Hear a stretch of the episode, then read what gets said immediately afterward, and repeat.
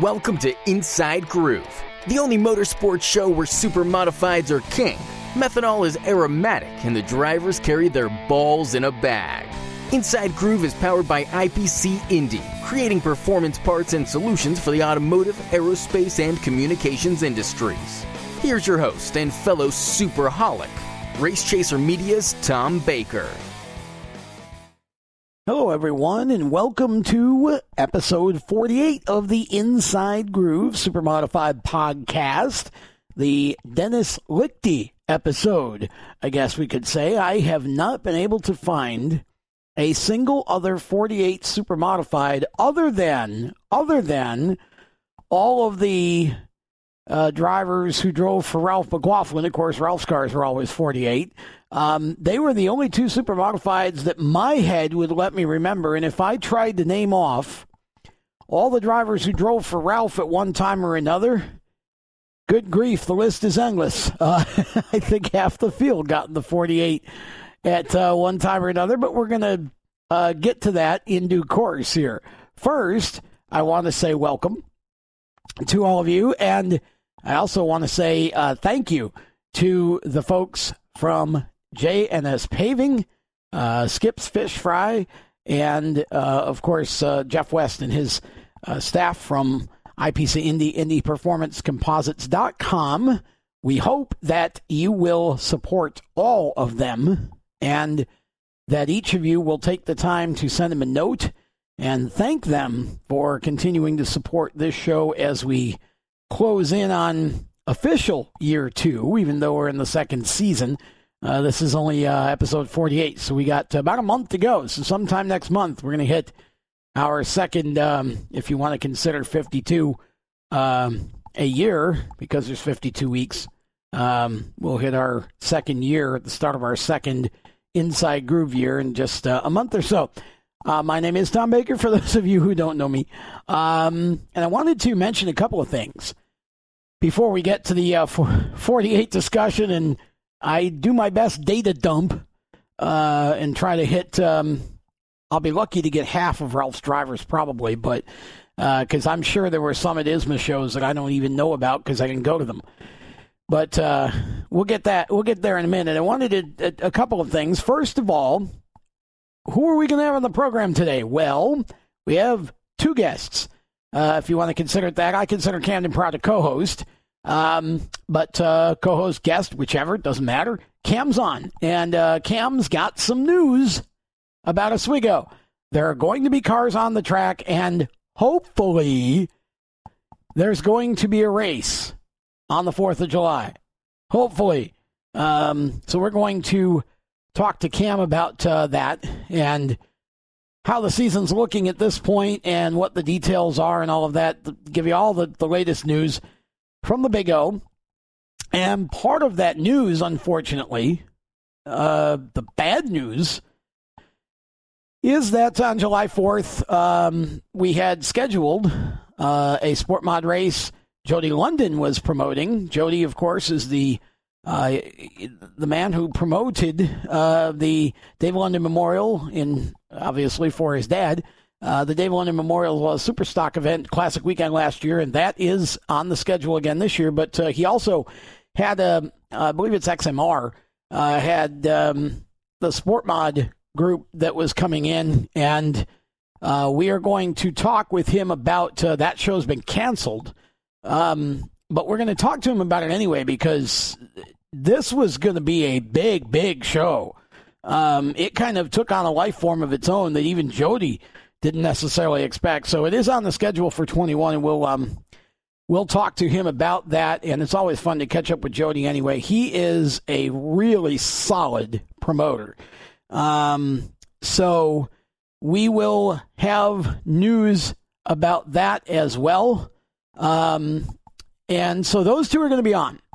Now, um, lap sponsorships for the Indy Summer Nationals we still have plenty of laps available for next Saturday's super modified race.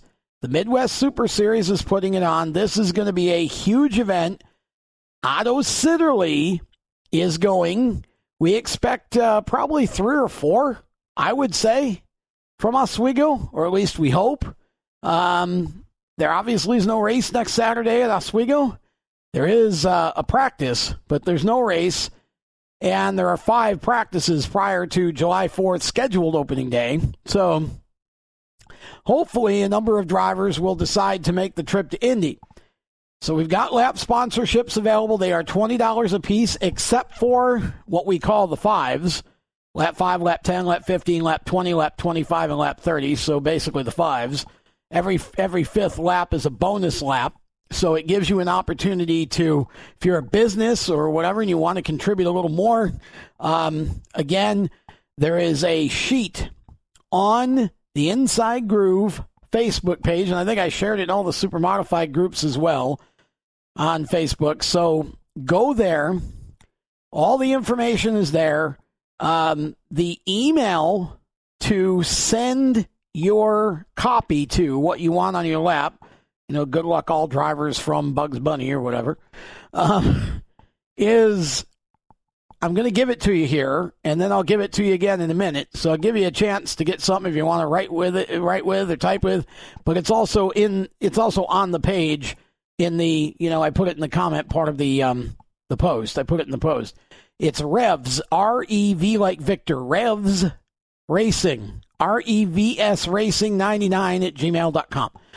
Um, and that is the email that you can use for PayPal or Venmo to pay as well. Um, but all the information is right on that flyer, so go look at it. Choose your lap. Um, I'll try to get as quickly as Mike Moore can give it to me. I'll try to get an update uh, over the weekend sometime on where we're at there. Um, you know what laps are um, are being sponsored uh, already, but um, please help out because we'd like to fill this board. Um, all the money goes straight to the purse. Mike isn't taking anything. I'm surely not getting anything. I'm just help promoting it, uh, helping to promote it. Um, but all the the all the money goes straight to the purse. We want to add uh, that way, and it gives you a great opportunity if you're not able to get there and you still want to support.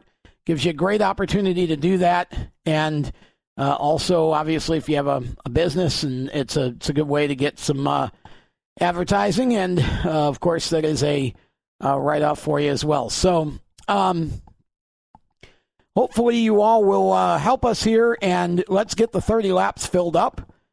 I know that uh, money is tight for everybody right now, and I certainly understand that. It's tight for me too at this point, but uh, uh, this is a good cause, obviously, and we got some drivers traveling a long way to uh, to get there and race. So let's uh, let's get as much on the line as we can. Um, so if you would all help with that, um, I would I would appreciate it, and I know the drivers would too, because we really want to make this a big show out in Indy. That is next Saturday, and I will remind you, since we probably won't talk too much about it later. I will remind you that it will be a Speed Sport TV pay per view. So online pay per view kind of deal um, pay per view live stream all four class, all three classes, the super modifieds, the uh, must see racing sprint cars, and the Midwest compacts are all going to be part of that pay per view. Now, the latest that I have from Mike as of a few days ago. Um, somewhere around again, we're still not the, the super modified car count depends on how many from Oswego come in because and and of course the, the last time Mike talked to me uh, was before the announcement came out that the 20th was not going to happen for Oswego as far as a race. So we know we picked up Otto since then. So we we believe that somewhere right around 20 um, or so super modifieds, 18 to 20, with the possibility of obviously as many more. We don't know all of the ISMA guys yet who might come out. Um, apparently, there were still some conversations going on back and forth. So, um, not sure, but should be very respectable. Um, 30 plus, up to 40 perhaps, as many as 40 Midwest, um, a must see racing sprints, I should say. And we could hit 60 the Midwest Compact Touring Series. So this is going to be a big deal. So the pay per view should be a whole lot of fun. You're going to get a lot of racing. The, the Midwest Compacts are going to have two features. One one at the beginning of the feature part of the show and one at the end. They're going to bookend the show. Um, he's doing them both as A mains. He's taking the the fastest. You know, he's dividing the field in half. Fastest ones will run one feature, and the the rest will run the other. But uh, they're they're each going to run for the same purse, so both features will be the same purse. It's not an A and a B main kind of thing. It's two A mains. He wants everybody that comes to have a chance to run for the same money, so that's what he's doing. It's a great idea. Um, should be a lot of fun. So I'm looking forward to that. I'm going to be going out there um, and uh, helping, I think, helping the uh, Midwest Super Series with some of their Midwest Super Modified Series with some of their uh, needs but also providing what coverage I can over the weekend uh, with pictures and, and hopefully some interviews online, that kind of thing. Um, and so you you should have plenty of coverage. And of course, uh, I know I'll talk to Camden later, but I know that Camden will do a great job uh, covering Oswego. Uh, and all of the practicing there. So uh, it'll be fun next week to at least be able to watch social media and see something other than bad news. And uh, and stressful stuff. So all of that is good. Um, please sponsor laps if you can. Uh, I want to also mention that um, I am going to try to catch up with Jim Ferlito from about the old timers reunion during this show. Um, as of right now, I know, I believe, unless I just haven't been told, it's still on, but um, I don't know. I mean, I could see th- the reason to not hold it simply due to uh, COVID and travel and all of that, and the fact that uh, the age group of most of the drivers would be the sort of danger zone for the virus. So, not sure what the status is, but I have to assume it's still on until we find out otherwise. Um, so, we'll see if we can make that happen before the end of the show as well. Um, so, with that, let's look at the 48, shall we? Dennis Lichty was the first one I remember. And Lichty, um, of course, Den- Dennis and his brother Brad both raced. Dennis was 48, Brad was 84. Den drove for Brad several times. I don't remember Brad ever driving any of Denny's cars, but um, that was the first one I remember. And then uh, obviously, um, gosh, maybe 77, 78, somewhere in there, um, 79. Uh, Ralph McLaughlin bought the old Hagen Howard number seven car that Jim Cheney drove. Baldy Baker drove it for about a minute or two, and then uh, decided he wanted to go back to the six car. And so Cheney was in the six. They just swapped. And um, Ralph bought it, put Steve Miller in it, and Steve ran it. And uh, then after Steve, gosh, John Bush. I remember being a driver who was in it for a while. Uh, John Barker drove it. AJ Michaels drove it. Um, and I'm going out of order here for sure, but I'm just trying to remember uh, guys that ran it at any point.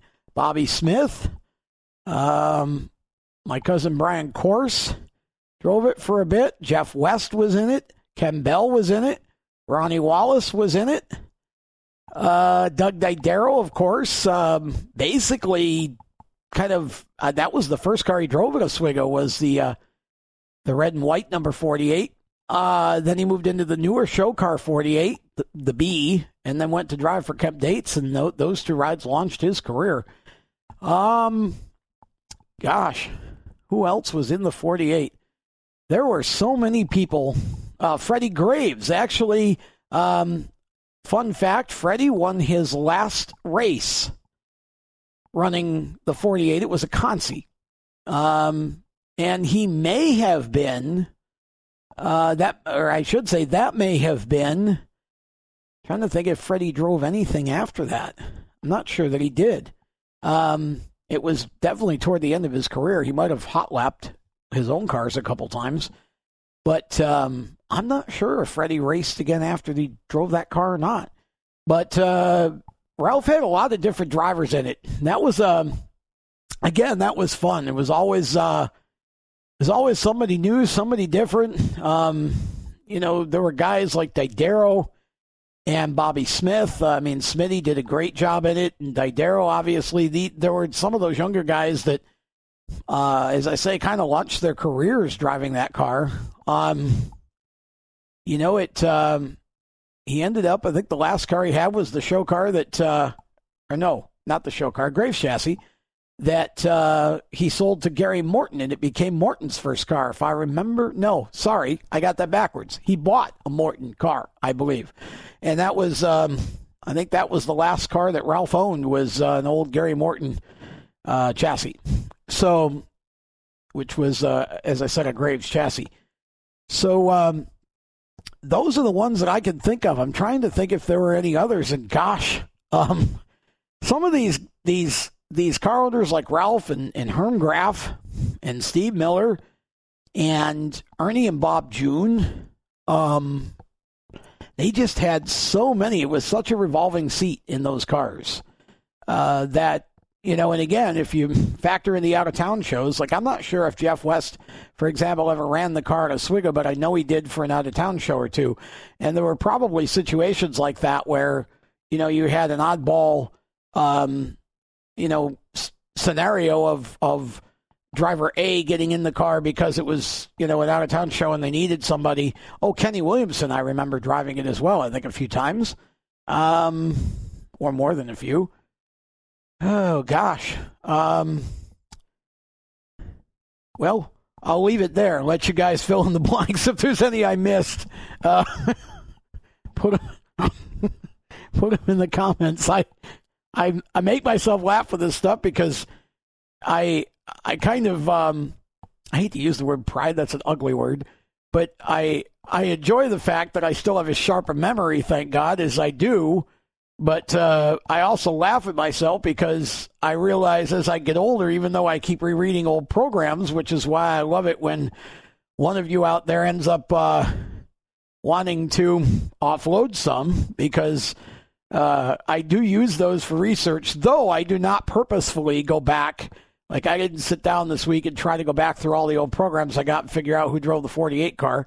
Um, that's uh, but but just you know rereading them and and going through them and thinking back and putting yourself in that headspace is really the the reason that I think a lot of times I can remember a lot more than you know than maybe some people can. It's because I just kind of keep my I keep myself continually in that uh, that space and and that time, and uh, so those names are kind of fresh in my mind sometimes, and certain things that happen, and some of them are just pure memories from me being there, and some of them are um, from having gone back through the programs, and and sometimes you're able to tie something together. You know, you have two memories, and you know, one you know one somehow related to the other, but you don't really um, you don't really remember why, and then you go back through the program, and then it's like, oh yeah, okay, uh,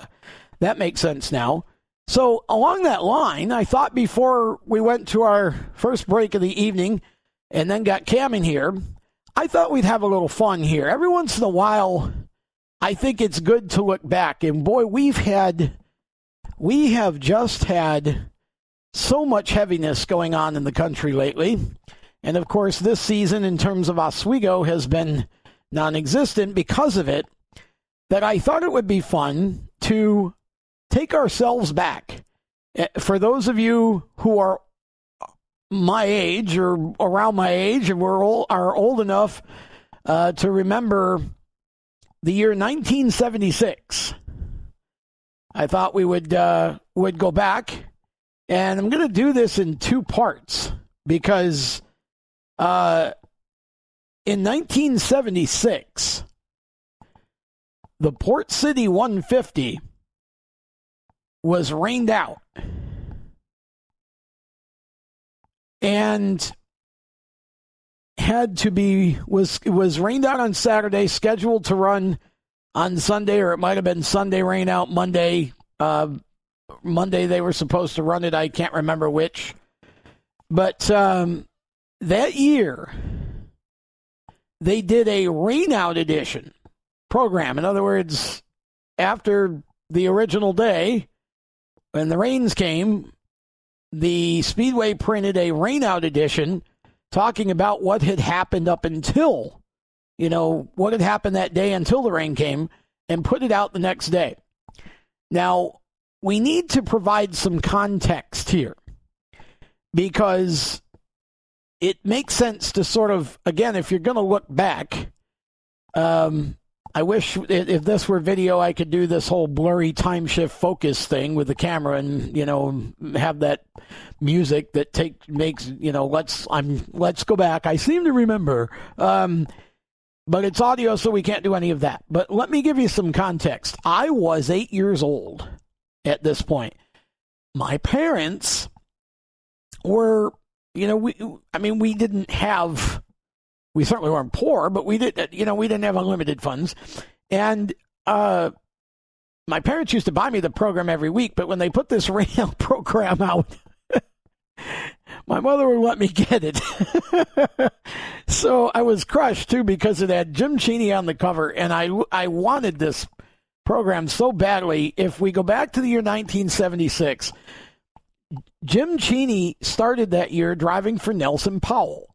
Nelson Powell owned at that point in time two supers. They were both Lindblad cars. The beautiful number one that Don McLaren actually started running at the end of 74, ran all of 75, and was supposed to start to run again in 76. Uh, and the number two car, which was originally built to be a sprint car, but it was outlawed as a sprint car, so they decided to run it as a super. So he had the one and the two, and Cheney was supposed to be in the two car. The week of the event, Don McLaren suddenly quit the ride. We don't I don't know what happened. I haven't been able to figure it out through the the programs, but Cheney ended up with two cars to drive plus they had an absolutely gorgeous and this is the whole reason that I really wanted this book at the time they had a one of the the most cool like mad badass looking modifieds I've ever seen.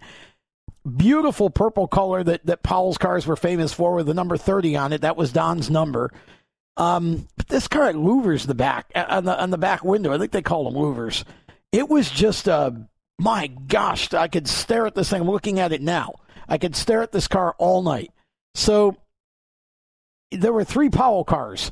So this this this rainout edition had um, Jim Cheney in the one car. Uh, he practiced in both that day, the first day, and then uh, practiced the modified as well. So Jim Cheney uh, on the cover with those two cars. Now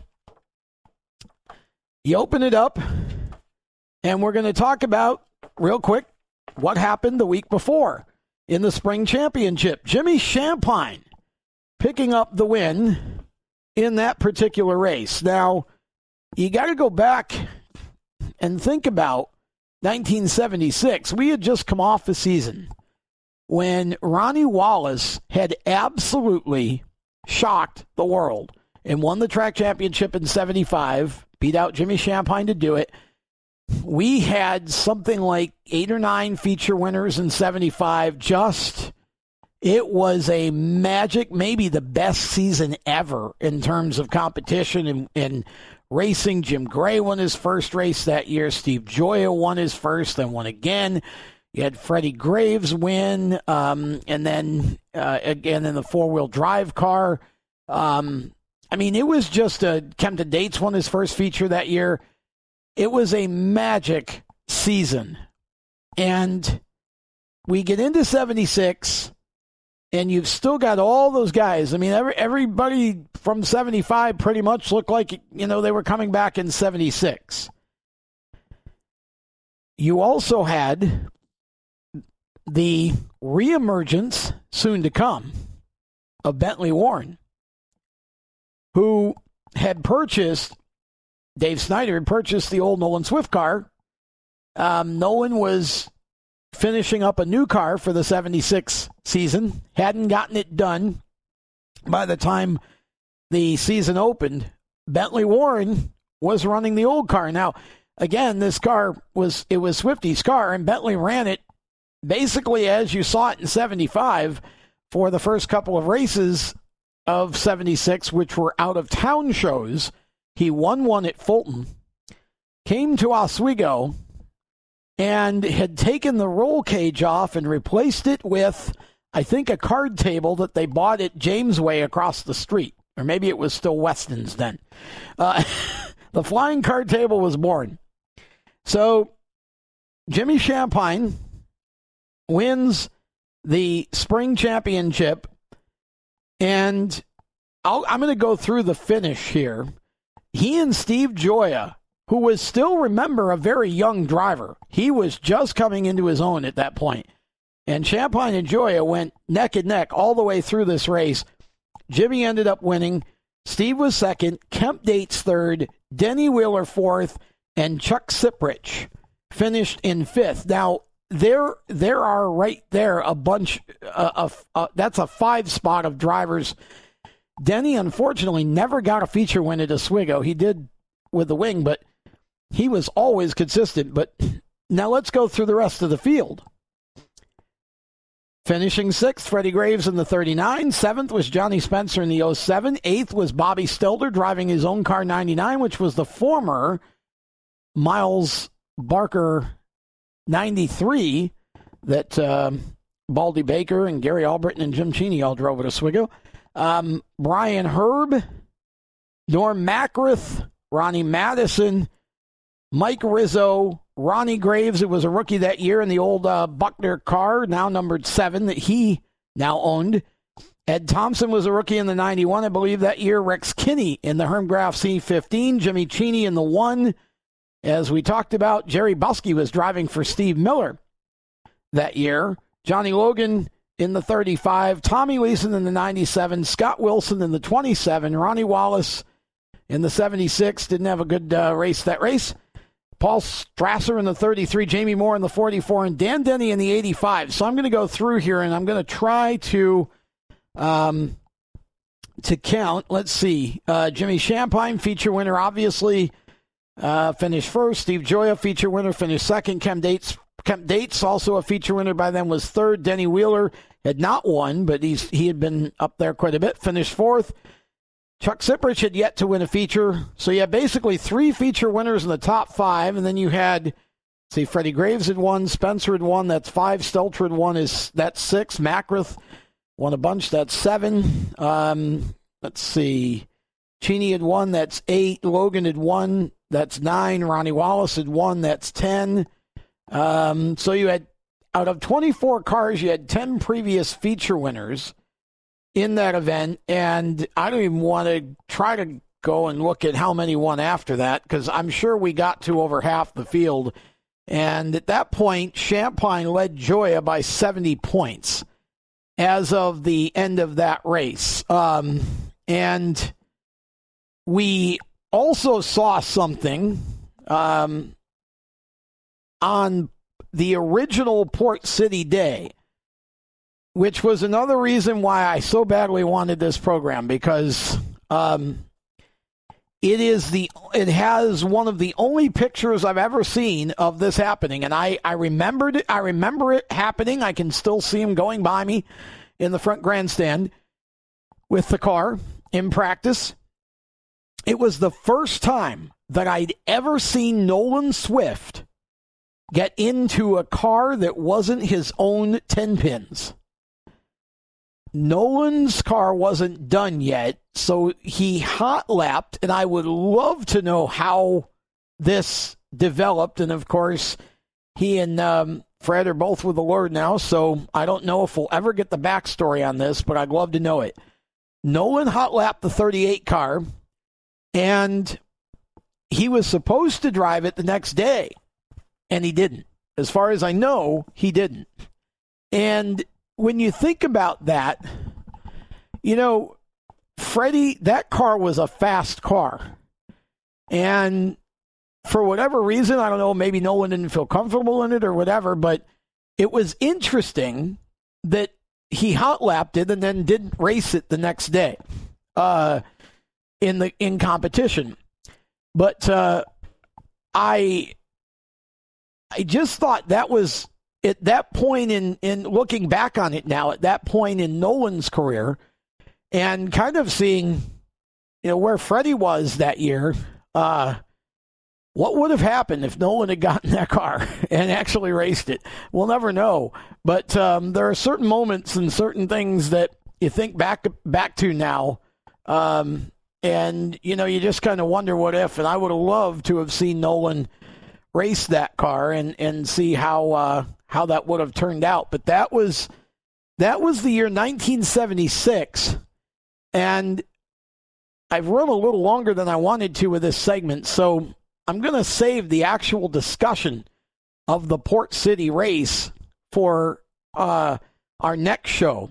We'll talk about it on our next show because that that uh, that race ended up being um, really a comeback story for one of the greatest drivers in the history of super modified racing, and we'll we'll get into that more in the next show. So um, hope that you enjoyed that. But, you know, just thinking about where we were back then and, and who was driving and, you know, what cars were there and, and even the car owners. My gosh, the Bollies, Solve Automotive. I mean, I could go on forever. And, and again, maybe next week when we don't have such a full show uh, scheduled, I'll try to uh, try to get into more of that with you. It's just so much fun to go back and really remember and give some respect to some of those people from back in that era because – man, just an incredible time for super modified racing. Okay, we're going to uh, take some time and step aside. And when we come back, we're going to have Camden Proud and Jody London going to be coming up as well. Uh, and like I said, before the show ends, we'll try and have an update on the old timers reunion from Jimmy Ferlito um, to see if we're still on with that. And um, see, we'll see obviously with Camden where we are in Oswego uh, in terms of the what the season looks like at this point. Is your job sucking the life out of you? Wake up. You can do something else. Information technology. I know what you're thinking, but I'm not a math or science person. No excuses. No problem. It's not rocket science. It's my computer career. Helping people start an IT career is their thing. If you don't absolutely love what you do, go to mycomputercareer.edu and take the free career evaluation today. You can start your new life as an information technology professional in as little as four months. Attend classes on campus or live online just two or three times a week to get what you'll need to start your new career. More than just a school, My Computer Career helps you get into the industry by working with hundreds of employers that hire their students. My Computer Career is nationally accredited and financial aid is available for those who qualify, including the GI Bill. Classes start soon, so go take the career evaluation now at mycomputercareer.edu. Mycomputercareer.edu. That's mycomputercareer.edu. Welcome back to Inside Groove as we continue for another week with episode 48. And uh, Camden Proud with us now. Camden is the PR director of the Oswego Speedway and also the 2019 Super Modified Rookie of the Year at the Speedway. Uh, Camden, a very busy young man, uh, racing on Saturday nights and doing PR and other work the rest of the week. So, uh, Camden, good to have you back. And it seems like maybe the door has been cracked open. Perhaps, maybe uh, we might just get some racing action as early as the 4th of July. What can you tell us about the latest information that you have as of Friday, June 12th? Because we all know this whole situation changes daily. Um, it feels like still uh, with all of this. But um, what's the latest information that you have in terms of where Oswego Speedway is at right now? Right now we're just looking forward to getting cars back on the track next week. We were able to get four practices scheduled for the next couple of weeks Friday, June 19th, and Saturday, the 20th. And then the same deal on the following weekend, the 26th and 27th.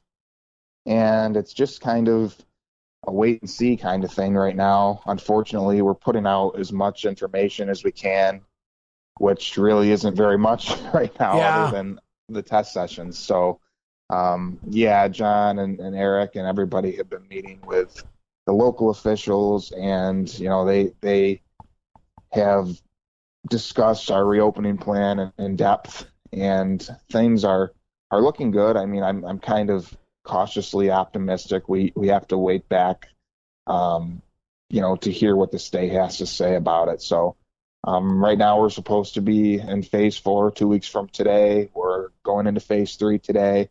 Things are headed in the right direction, and Cuomo's executive order on racetracks opening without fans lifts on July the 2nd, two days before we'd like to race. So it's going to be interesting few weeks, and hopefully we can make an announcement um, within the next two or so weeks about what's happening. We can't just wait till two days before the race to say, "Hey, we're racing." So we'll see what happens. Yeah, it's uh, it's really a crazy situation for you guys, I'm sure, and and it's it's also a hard one to um, hard one to pin down because, as you say, the the even the date that you believe right now that you know should be an all clear date is not till the second of July, and you want to race on the fourth. So um, it's still a very fluid situation. Talk about the the practice sessions a little bit. Um, what are those going to look like? I mean, obviously we can't, you know, we have no fans for, for those things. Normally, when there's a practice session, the gates are open. You can kind of just walk in, chill in the grandstand. I assume that's not going to be allowed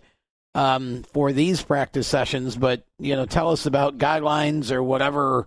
You know, what do you know about what that picture is going to look like in terms of uh, cars practicing on those four days? Sure. Yeah, I just feel really bad for the fans. It's kind of like, you know, you look at the look at the announcement and get all excited. You see cars are going to be on the track, and then read down to the bottom where it says we're not letting anybody in. So I, well, I, I feel bad people can't come out and watch. You can always sit in the parking lot and every other parking spot and social distance and listen to the parking lot, right? so, yeah. Um, what you need is a big screen outside of the track. That's that's what you got to do. Um, a couple of video cameras and um, a roving reporter in the infield. yep, yep. Thunder Mountain Speedway did something like that for their uh, for their season opener. Actually, they're located down on the southern tier. Um, had that idea for a drive-in type type race, and Orange County Fair Speedway actually has had a drive-in for oh, really? racing for years, and they're trying that this weekend too. So we laugh, but it's a pretty it's a pretty good idea. It's worked for a few people. See, I I never uh, I I did not realize that, and that I, yeah. you know it's it it's it's not a terrible idea, but it but of course you know there's some logistics involved there. Um, but it, right. you know, if, if, do it for practice. Yeah, I was going to say you probably wouldn't want to do it for practice. But if you had to go, you know, race without fans, if that's what it came to, then maybe that would be. You know, the hard part is is is for example, um, down here um, you know, we've we've had this whole battle back and forth between Ace Speedway and, and, and our governor, and now the governor's got a court order against Ace and and executive order against racetracks. Can't have fans, blah blah blah. So a couple tracks here opening without fans, but there's one track up in northern North Carolina um, called Southern National Speedway and um, Mike Diaz owns that, and his son Mason, who races in the ARCA series, was on our show last night on Motorsports Madness and was telling us that um, his dad is able to have fans at the track. Um, at his track, he worked with the governor, and I'm. I, I said to him, I said, "Well, how can that be possible if Ace can? How are you guys doing it?" And he said, "Well, we're." We're bringing them and we're letting them. They have a situation where the track's kind of sunk down in a bowl, and you have that sort of hillside parking that, that you see at a lot of racetracks where you can pull up outside of the wall and park and, and watch the races from from your car, your truck, and tailgate. And so they're they're able to do that. So you've got you've got like every other parking spot that they can do um, so you can come and sit in your car and watch the races from outside of, you know, above the track, so to speak, outside of the on the hill. But oh, wow. um, which which which sounds great, but you can't get out of your car. Yeah. You know, and it's kind of yeah, like the deal with Orange County this weekend. Same exact thing. You can't get out of your car. It's just you know, and I'm thinking, well, so you mean like I can't even? I'm not a, literally. How do how do I go to the bathroom? Like how do I how do I? You know why can I not put a lawn chair if you're social distancing me to begin with? You know why can I not get out and sit the lawn chair right there by the? You know you got to stay in your car the entire time. Um, you know temperatures in the you know high 80s, low 90s. I don't know. I just that doesn't sound like a very good way to and I and I think the whole not being able to get out and sit alongside or whatever and at least you know have some air um, that seems kind of overkill to me but um, so yeah it's just it's just tough for for everybody and and of course not It all is. tracks have that sort of hillside opportunity right so it's some tracks can can do that and others can obviously it wouldn't work at Oswego um, No. but that's where the you know the big screen comes in and um, it's it's just uh, I hope you guys can get open. I mean, I, I'd love to come up if it's gonna you're gonna race on the fourth. I would love to be there. Um, you know, dying to see some. I'm looking forward to Indy next week to see some supers race.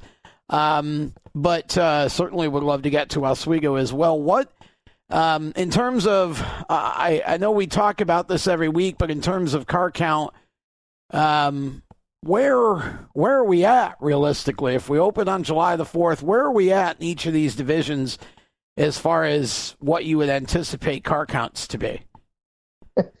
I, you know? I have no idea. I, I always make a, a potential opening day roster, and I've had a really hard time doing that this year. Um, we have had more people register, so I can read you those today. Okay, good. Well, let's. Uh, do you have all three divisions handy? Yes. Okay, good. Let's start with the super modified division, as in big block, and uh, tell us who's registered so far. Okay. Do you want to hear just the new ones or all of them? Oh, read them all. Okay. 02, Brandon Bellinger. Okay, 05, Jeff Abold. Those are both commitment. good. 09, Bob Bogwitz. 7, Otto Sitterly, commitment. 22, Mike McVetta. 27, Jamie Timmons. 44, Chris Purley. 39, Allison Slode, commitment. 47, Bob Bond. 52, Dave Danzer. 54, myself. 55, Keith Shampine. 56, Hala Tulip, commitment. 66, Lou LeVea Senior, commitment. Danny Shirey, 72. Todd Stoll, 89, commitment. Jack Patrick, 90 commitment, and Dave Shullick Jr., 95 commitment.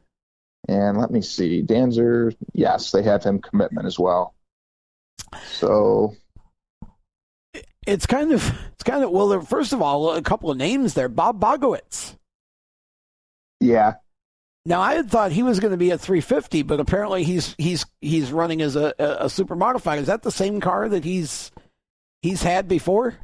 well, I'm not sure what the deal is. He's he was supposed to race last year, and then he ended up doing the announcing deal again. That's right. and um, he's had this car for a while. Yeah. He's been building it uh, brand new from the oh, ground up a new one. um, out in Rochester for oh my gosh, I think it's been four or five years now. And he sent me pictures of it, and it looks much further along than it has been. He was waiting for a motor for a long time. I think he has the motor now and it just seems to be like this very slow project. And every year, the last few years, he's registered the car, maybe to to save the number and in anticipation of racing. But he's he says he's going to race this year, so I hope to finally see the car out. Good. That would be great to see him come back. Uh, I noticed some out of towners on that list. Uh, seems like none of those are commitment cars. Um, and- but one that one that caught my attention was Danny Shirey. Is that as a teammate to Mike McVetta? Do you think, or is that an entirely separate car? It is, yeah. Uh, Mike and, and Danny are teammates. Okay, Uh, Mike has completely revamped one of the rocket cars, and I know they've both been spending some time testing at Sandusky and in Lorain, and they're they're getting ready for the the Indy show. So, um, there was there was talk at the end of last year they wanted to come out and run the classic. Mike's done it a few times, and Danny did. I think in like 2006 was the last time, he way was- back at the yeah. beginning of his career. Yeah, it was it was a while So- ago. He was young. Yep, yep. He was a lot younger. Um, so there's 18 cars registered. There's some names on here that we've put out. There's some names that we haven't. I guess we can say that they're they're registered. Typically, uh, they have me hold posting a few of them until we have paperwork and Right. stuff like that. Like there's all sorts of notes in here about what we need from some of these guys. But uh, 18 cars registered. That's a lot more than we had a week ago. And I know you know there's going to be quite a few more that we know are going to be commitment cars. For example, Joe Gosek, Tim Snyder, Dave Gruel, Lulave Jr., Logan Ravels, I hope if the border opens, Tyler Thompson, those are all commitment cars. I know that Doug Madera will be back. I know Bobby Santos is going to run a few shows. Joey Payne's going to be here. I think Mike Muldoon's going to run some Oswego stuff. So there's there's a lot going on, and I anticipate the the car count to be very good. Yeah, the border situation looks like July or August at best. Um, that's Yeah. just crazy. Uh, you know, it's uh, I I I feel bad for uh, not just the Canadians that normally would race Oswego, but there's an awful lot of Canadians who run up in New England who you know run even the dirt tracks. Uh, some of them here in er, well, they are in New York State since I'm sitting in North Carolina, um, and you know, it's just a that's a that's an awfully awfully tough situation. Uh but um it you know, it sounds like it's some good activity there for sure and you know, it's it's interesting because you you kind of differentiate between commitment and non-commitment. Um it's almost like by the time you get back racing, you know, I know Keith Shampine told me way back that he was, you know, planning to to start about mid-season um run you know, four or five, six shows in the classic. Um, I mean, there's, you know what I mean? We're going to be down to where, um, that That's the whole it's almost, yeah, it's almost like, uh, you know, you're, and I don't mean, I don't mean that as a, any kind of a negative. I'm just saying that on the calendar, um, you know, those guys will run most all of the shows, so they they kind of would be commitment cars at that point. Um, it's an interesting scenario for sure, but it sounds like there's 25 to 30 that we could see between uh we'll call it opening day in the classic and then certainly hopefully all of those guys for the classic and that's you know that's not bad um and and good to have some guys coming back Stoll uh, full time will be fun Yeah. and that's a car that can certainly win you know any race it enters um so you know you've got some some uh kind of new blood there or or returning blood in some cases. So that's good. And uh you know, we'll see where it we'll see where it lands on opening day. Uh did not hear did you did you mention Billy Sharkey? I have not heard did I not hear that? Uh, no, I didn't. There's there's a lot more that I just have written down. Like Jason Spalding is another, Bill Sharkey. Yeah. There's Sorrells, Dave McKnight will be here, I'm sure. Osetics have a third car. Samet, Garden Urban, Jerry Kern, they were all here semi regularly Yeah. last year. Yeah. Um, maybe we'll see McKennedy come back up. I know that car is for sale, but I think uh, he's he's still going to be racing it. Um, there's you just you just don't know what's going Yeah. to happen between the opener and classic. There's the potential for as many as as 45 cars. We've always said it would just be nice to have them all here on the same night. right? Well, yeah, that's uh that is true, isn't it? Uh, even if you get, you know, 30 of them on the same night, that would be, you know, that would be great. Um but uh looks like I would I would guess that um of the list that you read who'd already quote unquote registered um and then knowing who else is out there that we know is going to race but just hasn't registered yet. Why not, guys? Come on, let's go. Uh it's uh, but we we could we could be, you know, low to mid 20s opening day should be realistic, I would think. Oh, I think so. I think 21 to 24, or maybe Yeah. even more than that. Yeah, exactly. So good stuff on the supers. Uh, let's talk about um, SBS. SBS, we have not got really any new registrations other than Dave Cliff, and he is a commitment. But I will go through and read the list Please. here. 01 Ken Moody commitment. Yep. 14 Mark Denny commitment.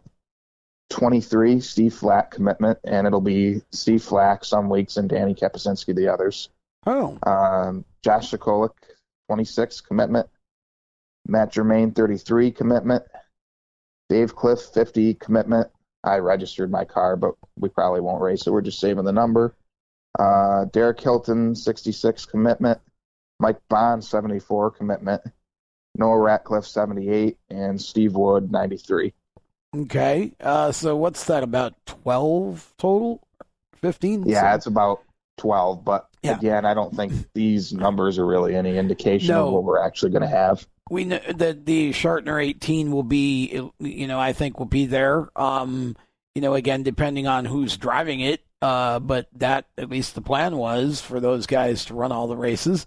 Um, Yeah. Yep. between I heard from and- him yesterday. He's kind of figuring out what's going on with the Yeah. schedule, and I says, I don't know, Andrew. I wish I could tell you more, but Yeah, that's uh they're working on some things and trying to figure out, you know, because of course Andrew is also down here, um, Right. You know, and needs to be able to make flight arrangements and such. And it, there again, that's a tough situation too because for Andrew and even for Keith Shampine, um, those two guys. Now I'm in a situation when I come up where I'd you know I'd really rather drive than fly, so um, it's kind of easy for me to just decide a week ahead of time. Okay, I'm gonna th- you know whatever. Um, you know my boss is is pretty nice about uh, letting me do what I need to do because my boss is me. But um, those guys have real jobs and uh, actually have to uh, you know to figure out their flight arrangements and and you you know obviously the farther ahead of time and the more you can book it once the the the cheaper it is. So um, that's just kind of one of the challenges, and and I'm not sure. Um, I mean, I don't think. I don't think Doug Didero worries too much about it, and he, I don't think is planning on running weekly anyway. The last I had known, um, no, but three uh, four races. yeah. So, excuse me. So I think, uh, you know, it's, uh, but Keith and Andrew, and certainly Andrew in particular, because he's planning on sharing with Brian in some sort of way, and now they have less races in which to do that. So, you know, that is a bit complicated for for those guys for sure. So, um, you know, this we it, it it's kind of like we all just have to we, we we're kind of at the mercy of other people's whims for the moment and we Yep. just have to deal with what we can as we can each day and um, hopefully it works out for the best um, okay so uh, yeah so figure probably 15 to 18 of those at least I opening think day so. Yeah. yeah I think weekly a big improvement because I again I'm looking and just commitment cars that aren't registered. Russ Bartlett, Travis Bartlett, Mike Bruce, Griffin Miller, Jim Babcock, the the Shartner 18, Dave Latulip. I'm not sure what he's doing. I'm not sure what Anthony Lacerdo's doing. Cameron Rowe, Brad Haynes, Brian Haynes, Tony Pisa, Greg Oh, wow. O'Connor. None of those guys are registered yet. so yeah we're I know over they're all going to be here. We're over twenty. Um, Yeah. I think we're over twenty. That's that's right. I, I there were so many of those guys, and and you read the list off, and I just didn't think about them. Um, but yeah, those guys, you know, at least a good share of them. Um, you got Rob Bruce. Seven Uh, rookies. Yeah. yeah, that's that's the other thing. So yeah, that that should be a very healthy division, which I'm really excited about because, um, you know, that class. There's a, a great bunch of people in that class, and they put on really good shows when, you know, when the drivers use their heads and respect each other. They put on really good racing, and and with some of the new blood coming in. Um, I think that's going to give that class a real shot, and uh, it it needs it needs more of that. So this should be a good year for the SBS class. How are we looking on the the 350 side of things? I mean, again, I know this is a moving target because one of the things that I know that everybody involved in 350 supers kind of went into the year with as a goal was to to try to sort of stay off each other's shows as much as possible to allow cars to kind of wander back and forth between Oswego and New England. But now, of course, you reduce the number of available race dates because we've been shut down. And New England, I think, is in even worse shape in most states there than New York is. Um, yeah. And so, what do we know about 350s at this point, and what do we expect? Well, I you know originally it's unfortunate. Um, Star and Oswego really worked hard to kind of, I guess you could say, collaborate. Yeah. Um, an effort, and there were not a lot of conflicts at all. And now, as you said, we're kind of both to the point where it's mid June and nobody's got a single race in. So I don't know how much cooperation so to speak, on all that there's going to be. I think Star is planning to open next Saturday with no fans. And there was a few conflicts from there, but they have avoided putting a Oswego on the schedule where there was big races at Star and vice versa. So I hope that that's still the case somewhat, but at the same time, you, you don't want to. I mean, you're looking at four races, five races at the most for the 350s right now, and you don't want to have to take any more off the schedule. So it's going to be really interesting to see how they play that card. Um, right now, we only have a few cars registered, um, but again, I don't think that's any indication of where we're going to be at there either. Barry Kingsley, Dalton Doyle, Mike Bruce, Tom McLeod, they'll all be back, and they're they're not even registered yet. We're going to gain Kyle Perry. That car's coming along great. It looks beautiful, and I think he's going to come out and practice. Um, I think Robbie mentioned him. He's going to come out and practice. So these rookies will probably be taking advantage of the track time in the next couple weeks. Well, now Robbie is an SBS, right? As right. opposed to yeah, yeah. Okay. Um. So yeah, that's um. That's that's going to be. Uh, so it sounds like it sounds like most of the cars we had last year haven't even registered yet. So who nope. has registered for the 350s? Are there are there new guys that that we haven't talked about? No, uh, Stephen Dufley did again, and John Leonard and Vern Lefebvre registered, and Jimmy Russo registered his car. That's right. Yeah. Yep. Um, okay, so uh, probably seven to eight uh, regulars, which is still a vast improvement over what we had. And then you know, it is. Yep. The New England cars when they come in, um, and you know, again, this is just one of those situations because you know, it's it, if you're only going to get two months to race, every track's going to want to race as often as they can in those two months.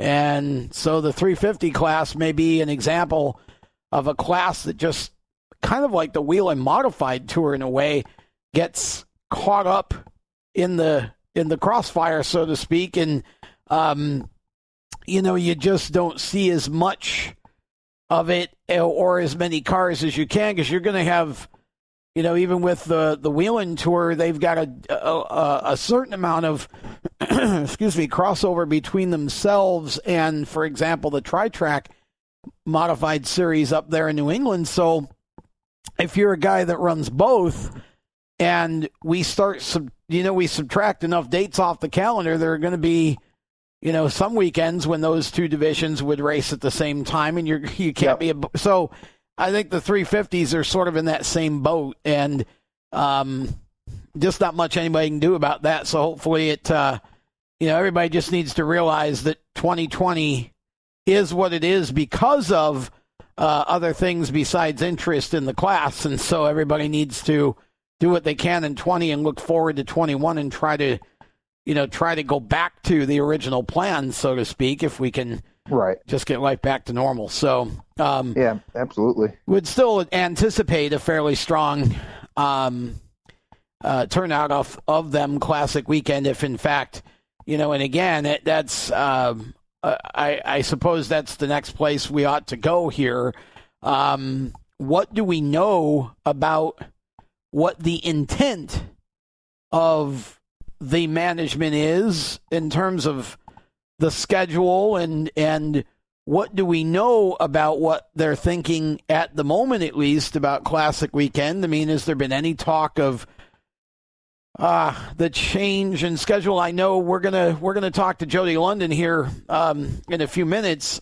I feel bad for him. And uh, you know the, the the modified race that was scheduled, uh, sport mod race that was scheduled for the Fourth of July. He was taken off the schedule for that day. Yeah, it, it's really a shame. Um, you Had know, a great car count already worked up for it. Matt Hirschman, all the big names were going to come. So really? Wow. Yeah. Yeah. He told me. Um, I think when the when I interviewed him last, he told me he thought some of those guys might come, and um, that's too bad. Uh, it, but you know, again, it, it is what it is. I mean, there's not much anybody can do about it at this point. Um, but what does what can you tell us? Because, for example, you know, we talked way back on this show, um, Classic Weekend, the Midwest Compact uh, series was was added to the schedule, and you know, Correct, yeah. and, and people didn't really know a whole lot about it. Well, you know, I I said at the time that the from what I had heard,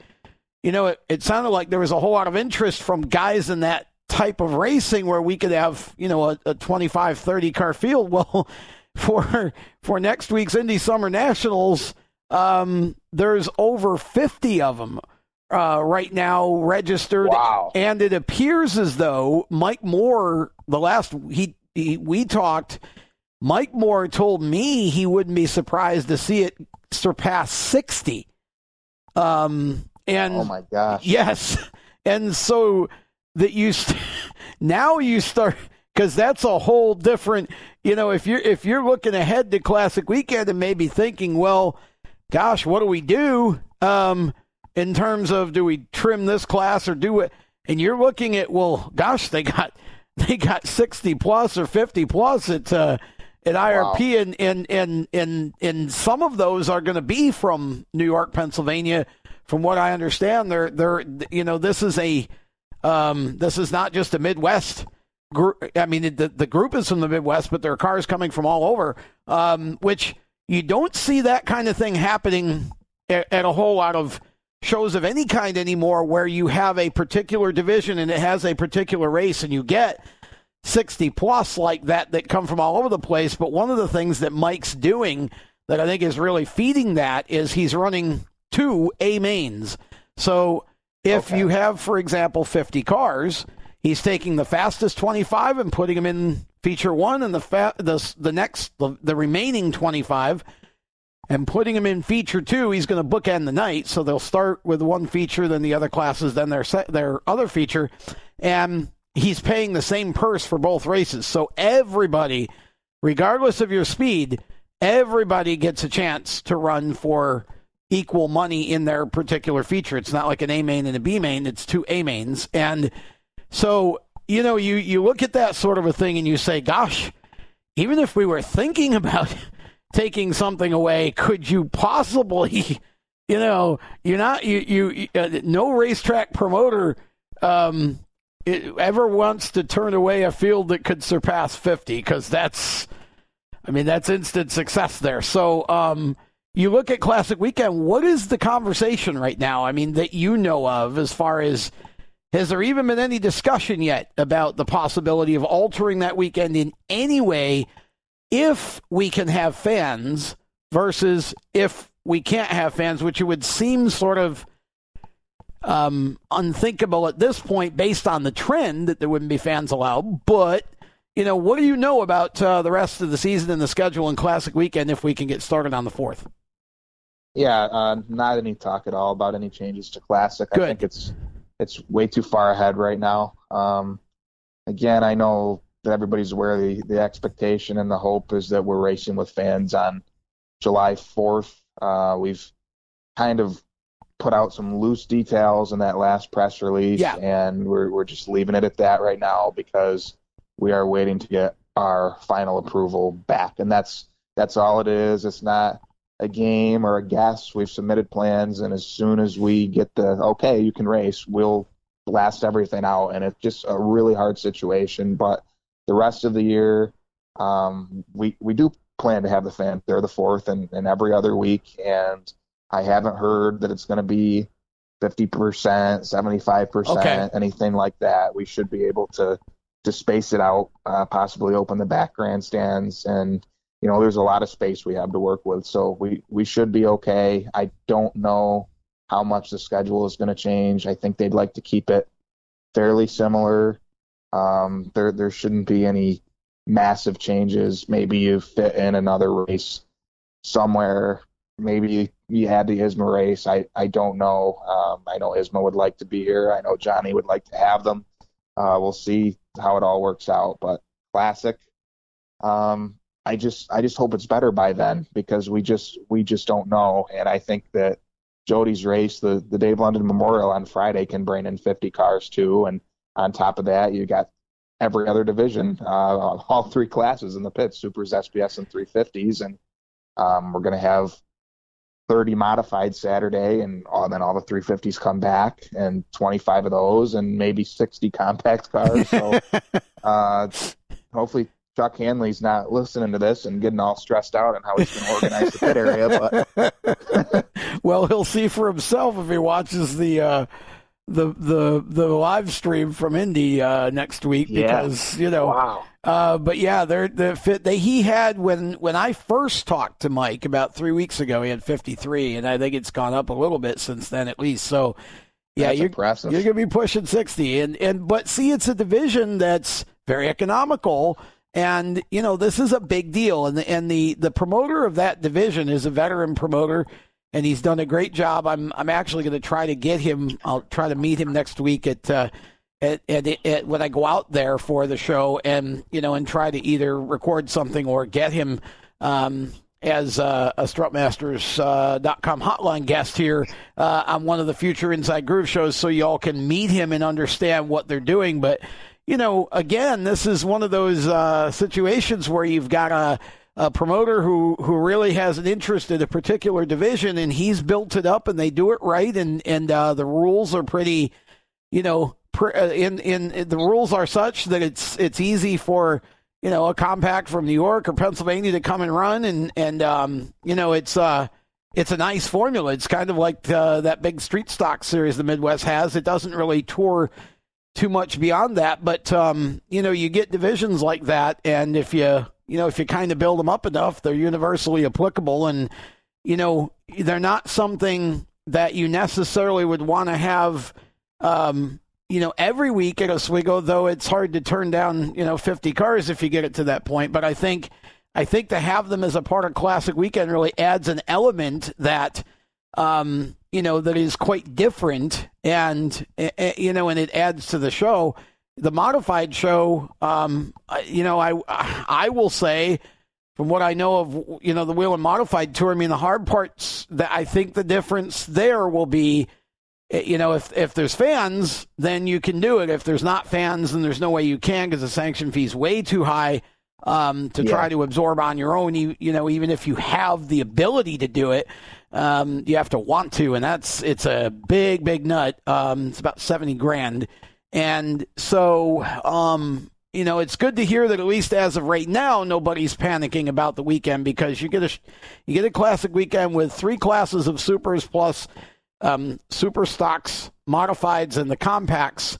That's a big, big weekend of racing. Yeah, it is. You know, um, and uh, and a whole lot of fun for everybody. So, um, good. Uh, it sounds like things are are coming together very nicely. Um, and again, you're kind of almost. It's like you can see light at the end of the tunnel you just uh, you just can't predict exactly when you're going to be able to exit the tunnel.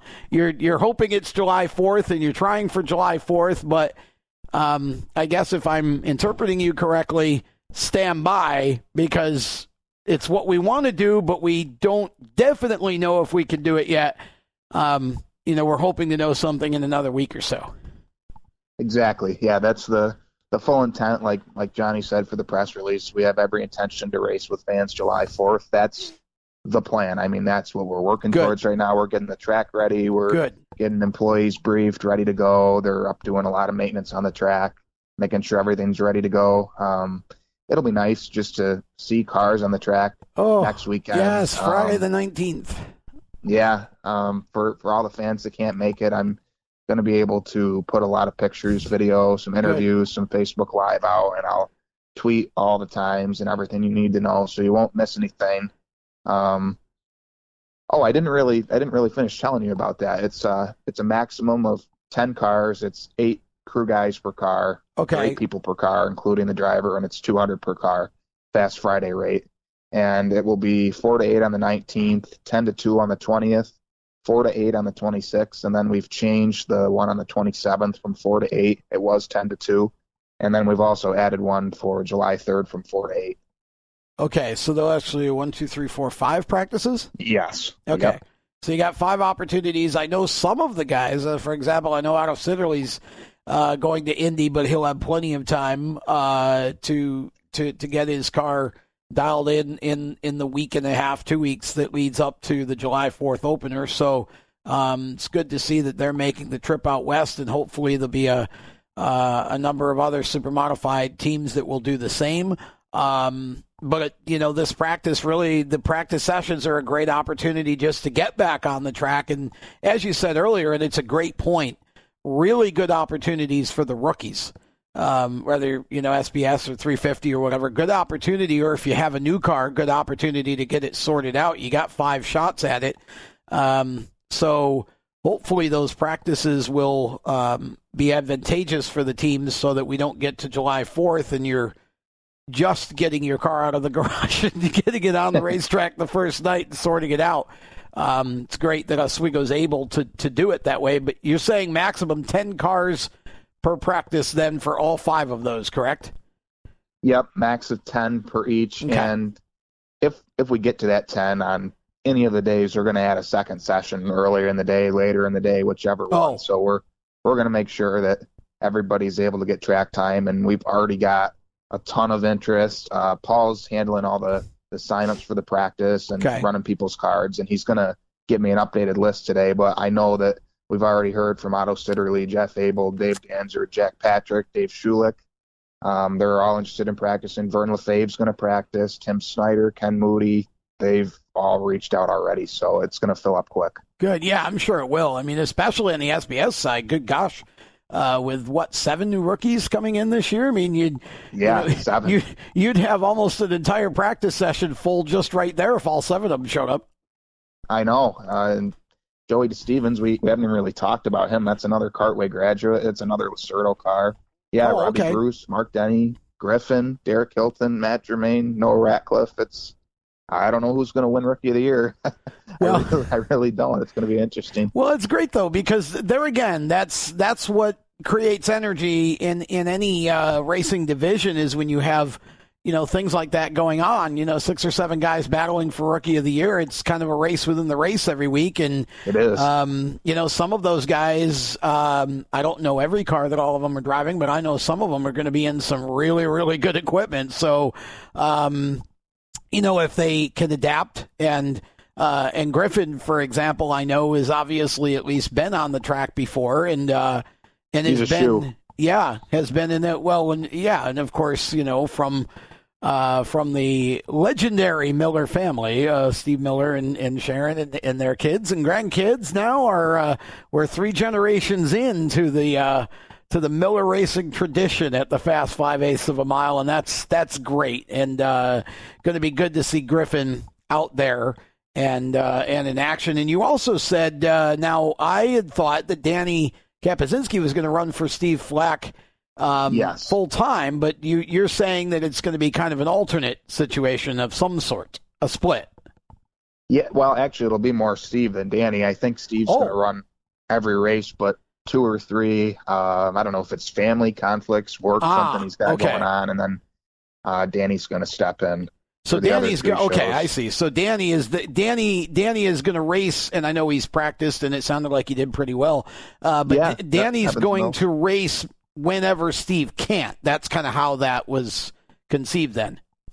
Correct. Yeah, okay. I think he put out a schedule. I think Danny in it July fourth. Um, he just posted on Facebook. I saw he's going to practice it on the the 26th. Okay. Um, and then I think there's another date in August. Maybe it's the old timers night, and then the rest is all Steve. So there's the next uh, question, and I was going to ask you about that too. I have some notes here, and I just haven't gotten to that yet. But retro night, um, I'm assuming because I haven't heard anything from Jimmy Ferlito, uh, and I I, yeah, I I could send him a text to get the answer, but just because we're just talking about it now and it just popped in my mind, I'm assuming that because of COVID and all of the sort of um, uh, complications and, and, and all of that, that, that we won't have an actual old timers reunion this year.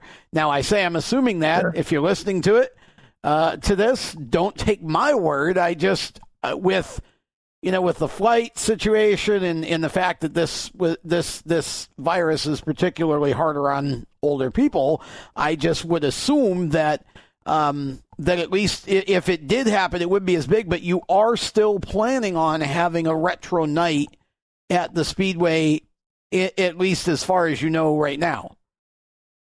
Yeah, like all the events that are scheduled right now, including retro night, we're we're still going to have them. Okay. Um, what I think might change is maybe if there's a regular show just sitting there, which I know there's a couple, that'll probably be the Jim Shampine Memorial. yeah, I was going to say you could. Yeah, you could. Um, it becomes like uh, because it's an abbreviated season. It becomes mostly a season of specials. Uh, exactly. Yeah, yeah, yeah. You try to get all the specials in. Um, yep. Okay. Well, we'll have to see. I'll try to uh, try to reach out to Jimmy Ferlito here um, and and get an answer uh, on the old timers reunion. I'm I'm taping this interview with Cam uh, about four hours ahead of uh, recording Jody London. So if you're listening to this, by the time I talk with Jody, uh, maybe I'll have the answer from Jimmy as to whether there is going to be a, a, reunion this year or not. But um, you know, I, I can just envision in my head the you know the um, the weariness uh, about about trying to do that, and of course you you know the Canadian uh, contingent that normally would come in for that. As of right now, we don't know uh, you know whether they'll be able to even cross the border or not. So um, it's uh, it, it's definitely. Uh, I'll see if I can get an answer on that. We hope because we we knew that uh, the working plan was that uh, Kep Dates would have the Red Creek Rocket uh, championship car on the track that night and would pace the field. And so um, hopefully that uh, would still happen. But we, we certainly, the old timers reunion is always fun. I have a great time. And, but I could, I could just see some potential issues with that. I could see a, you know, a reason the, a way that you could still do it, and anybody that that's kind of local and wants to come can come, or you know, a way that you just decide we're not going to do it this year. Uh, and you know, so I'll uh, see if I can reach out to Jimmy and and get an answer on that for us uh, before uh, the end of the show, in theory. Um, but uh, what did we miss, Cam? What what do we need? Oh, you had a uh, you had another milk drive this week, did you not? we did. How did that go? Um, great. It was crazy. There was a, a line all the way down from the the Steel Palace gate all the way down past. Oh man, East 10th Street. I wow. Think. Yeah. Wow. it was it was nuts. That's incredible. Um, they they did a great job. That's good. Well, you know that kind of thing. Honestly, those are the I've I've I've been saying that I think there are some things that we can learn from you know, from from some of the ways that we've had to amend our daily routines um, due to the, the, the virus. I think there's some things we can learn from that. I think, you know, I think if you could do a food drive or a milk milk drive, that kind of thing like that is great uh, for the community, and um, it just does does great for so many people. So maybe that's maybe some form of that could be continued into the future like that if you could uh, find, yeah, you um, know, kudos to those guys. Yes, exactly. So, uh, what else have we missed? I haven't got anything else in my notes, but that doesn't mean that I didn't write something down. I should have. What else have we missed here, bud? Um, I'm trying to think. I we kind of went all over the place. And we um, we talked about uh, opening. We talked about the practices. We practice, t- yeah, registration, schedule, registration. Oh, um, you know who I didn't mention in 350s is the other the other Miller, Kelly's Kelly's son, that's going to race at 350s, Steve. Oh, okay. Um, and and and I assume that that is one uh, one of uh, Kelly's cars, or what what uh, what car is he running? Yeah, it's uh, Kelly's Page car, the last Super Kelly race. oh wow! It's gonna it's gonna look like the Sweet 16, I guess. Yes, awesome. Yes, uh, um, I'd love to see yeah. him go back to the 70 mid 70s uh, scheme of the 16 because that that was just the, the, it was I think the 76 77 or so um, uh, paint scheme. It's the it's the one that's on the, the that car now that that's been restored. Um, I'd love to see a, a, carbon copy of that because that was just a beautiful race car with the stripes and that on it. Um, but that's great. So we had that's right. I forgot you told me that a while back on the show that uh, we were mm-hmm. going to have uh, two Millers at the track this year. So um, even better. Cameron Rowe. Cameron Rowe. Yes, you mentioned Cameron, and uh, boy, I'll tell you what uh, you know, I, I am gonna look. It's my show. I can do this. Uh, I'm gonna put in a shameless uh, attaboy for um, Rich Worth and everybody connected to that whole group of people, JNS Paving, and that whole team um, of people. Because my gosh, those guys have been busy. You got two cars. Um, two 350s for the Bruce brothers. You got Mike's uh, 350. You got Cameron with two cars. Um, I know I'm missing at least one. Am I? Think. Maybe not. Maybe I got them all, but there's like six or seven cars there. You know, that's uh, yeah. that's a lot of cars, and um, you know that kind of enthusiasm for racing at the Oswego Speedway is to be applauded. And, and you've got, um, you know, a few of these. The Bartletts have a few, and, um, you know, they're, the, the, the teams with multiple cars. I mean, obviously, you know, we appreciate everybody, uh, even if you only have one car. But, uh, you know, some of these guys are just um, really getting into the lower divisions um, and, and having cars in, in both. And, and that's awesome. So, um, yeah, looking forward to looking forward to July 4th. Let's hope we can do it, and let's hope we can get racing. And uh, that would be a, a really exciting uh, drive north for me to be able to be heading up there um, and, and, being a part of that. I'll be at Indy next week for uh, those who are going out there. Um, st- stop and say hi. Uh, be in the infield probably most of the day, but um, I'm sure I'll want to be in the grandstand somewhere for the race. Uh, and just uh, looking forward to an exciting uh, couple of weeks here. Super Modifieds coming back to the racetrack, and um, good to hear that that includes Oswego. And I feel bad for ISMA because the other thing I had in my note here notes to talk about was Delaware. Delaware. Yeah. yeah. and gosh, I mean, I I look at what ISMA. I mean, how how do you do this? How does ISMA do this? I mean, you you've got Canadians that are you know half almost, I think, or close um, of of you know how do you how do you do that? You got Canadian shows that are a part of your schedule. The New England tracks are just really being handcuffed right now because again, you know, politics. Um, you know, it's it's it, it ISMA. I I feel so bad for for ISMA because it just feels like there's not much opportunity for them right now at this moment, and that's why I would love to think that maybe Oswego somehow could could get that in um, because gosh, it'd be nice to have a few races on the ISMA schedule, and I hope some of those guys will um, venture out west to Indy. But um, I know it's a long haul, and and I don't know what restrictions there might still be coming back to their own states in terms of quarantining or whatever. I have no idea. Um, right. So um, I just hate that they had to cancel that show because, um, gosh, it's you know again it, the, the the Canadian border situation makes it makes ISMA and and other tours up that way like you know the ACT and um, PASS North and you know the ones that have a, a number of Canadian competitors and Canadian interest.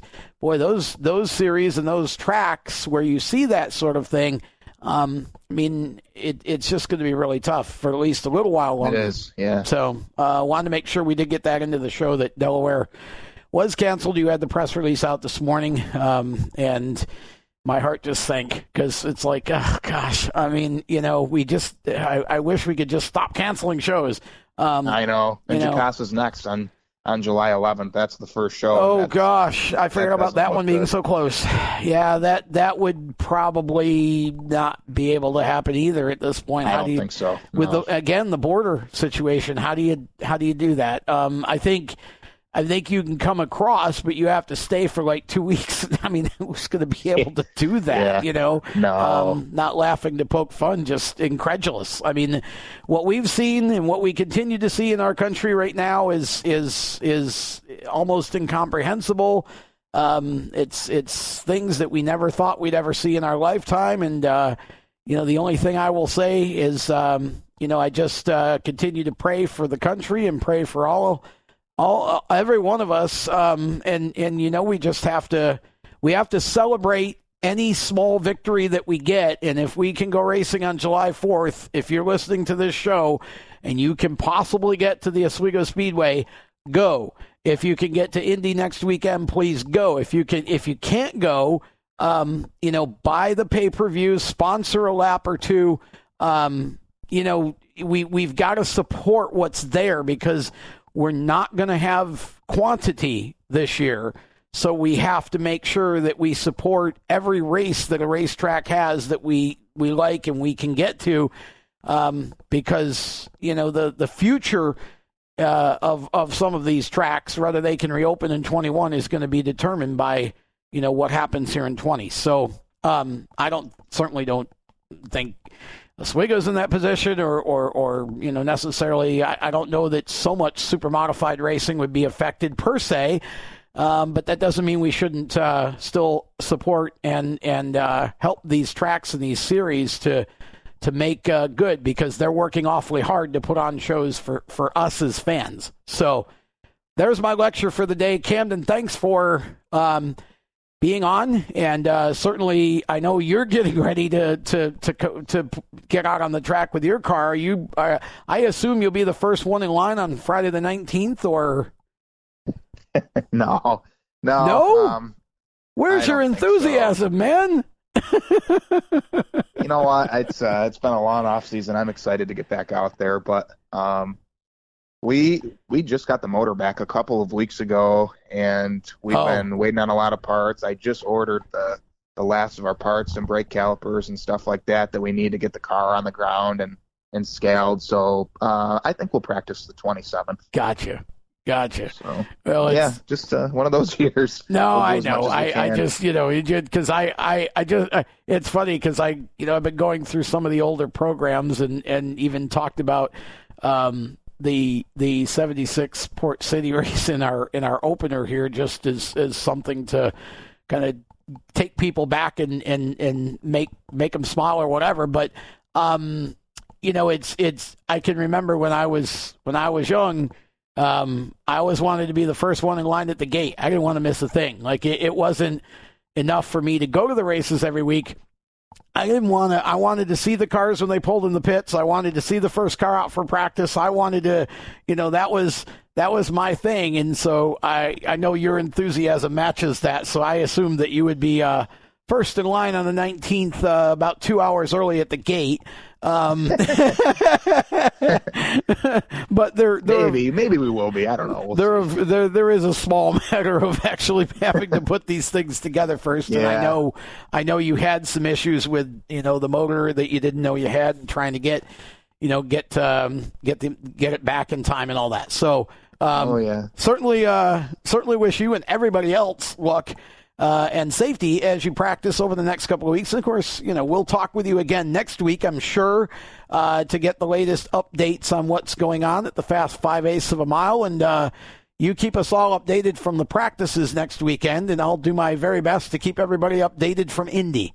Uh, so yeah. you and I do our jobs right. Hopefully, everybody will have a feast of uh, super modified coverage next weekend, anyways, between the two situations. Definitely sounds good. I'm I'm looking forward to it. Wish everybody at Indy, you know, all the best. I was going to fly out and have to stay here and, and do my Oswego duties, but either way, looking forward to, to seeing cars on the track and getting things rolling. Well, we're looking forward to all of it. Super Modifieds on a racetrack is certainly a reason to smile on a Friday. And with that, we uh, will let Camden get back to his duties and we will step aside. We will be back with Jody London right after this on Inside Groove. Everyone knows Strutmasters is the suspension experts for luxury vehicles, and now we offer motorcycle products. Introducing Easy Rider Complete Motorcycle Air Suspension brought to you by Strutmasters.com. You can raise and lower your bike with the flip of a switch. Take those long rides with the ultimate comfort of Easy Rider air shocks. They're backed by Strutmasters, and you won't believe the low price.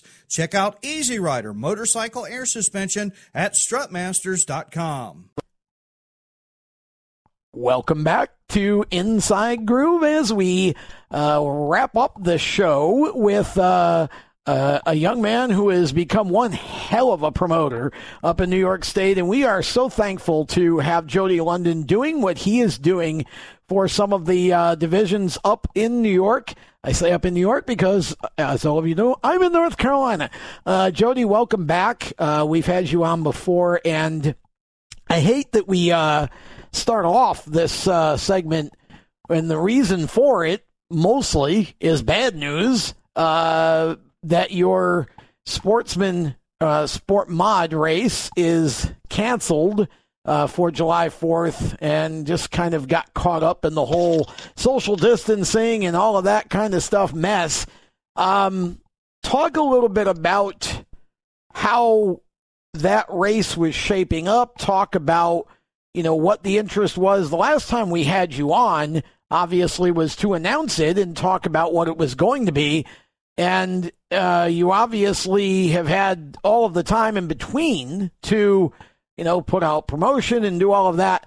what what was the interest? I'm curious in the race. What were we looking at for cars, and um, what are the prospects for that race to to be back on the schedule in 21? Because I I stand as certainly one in this audience who would absolutely love to see it.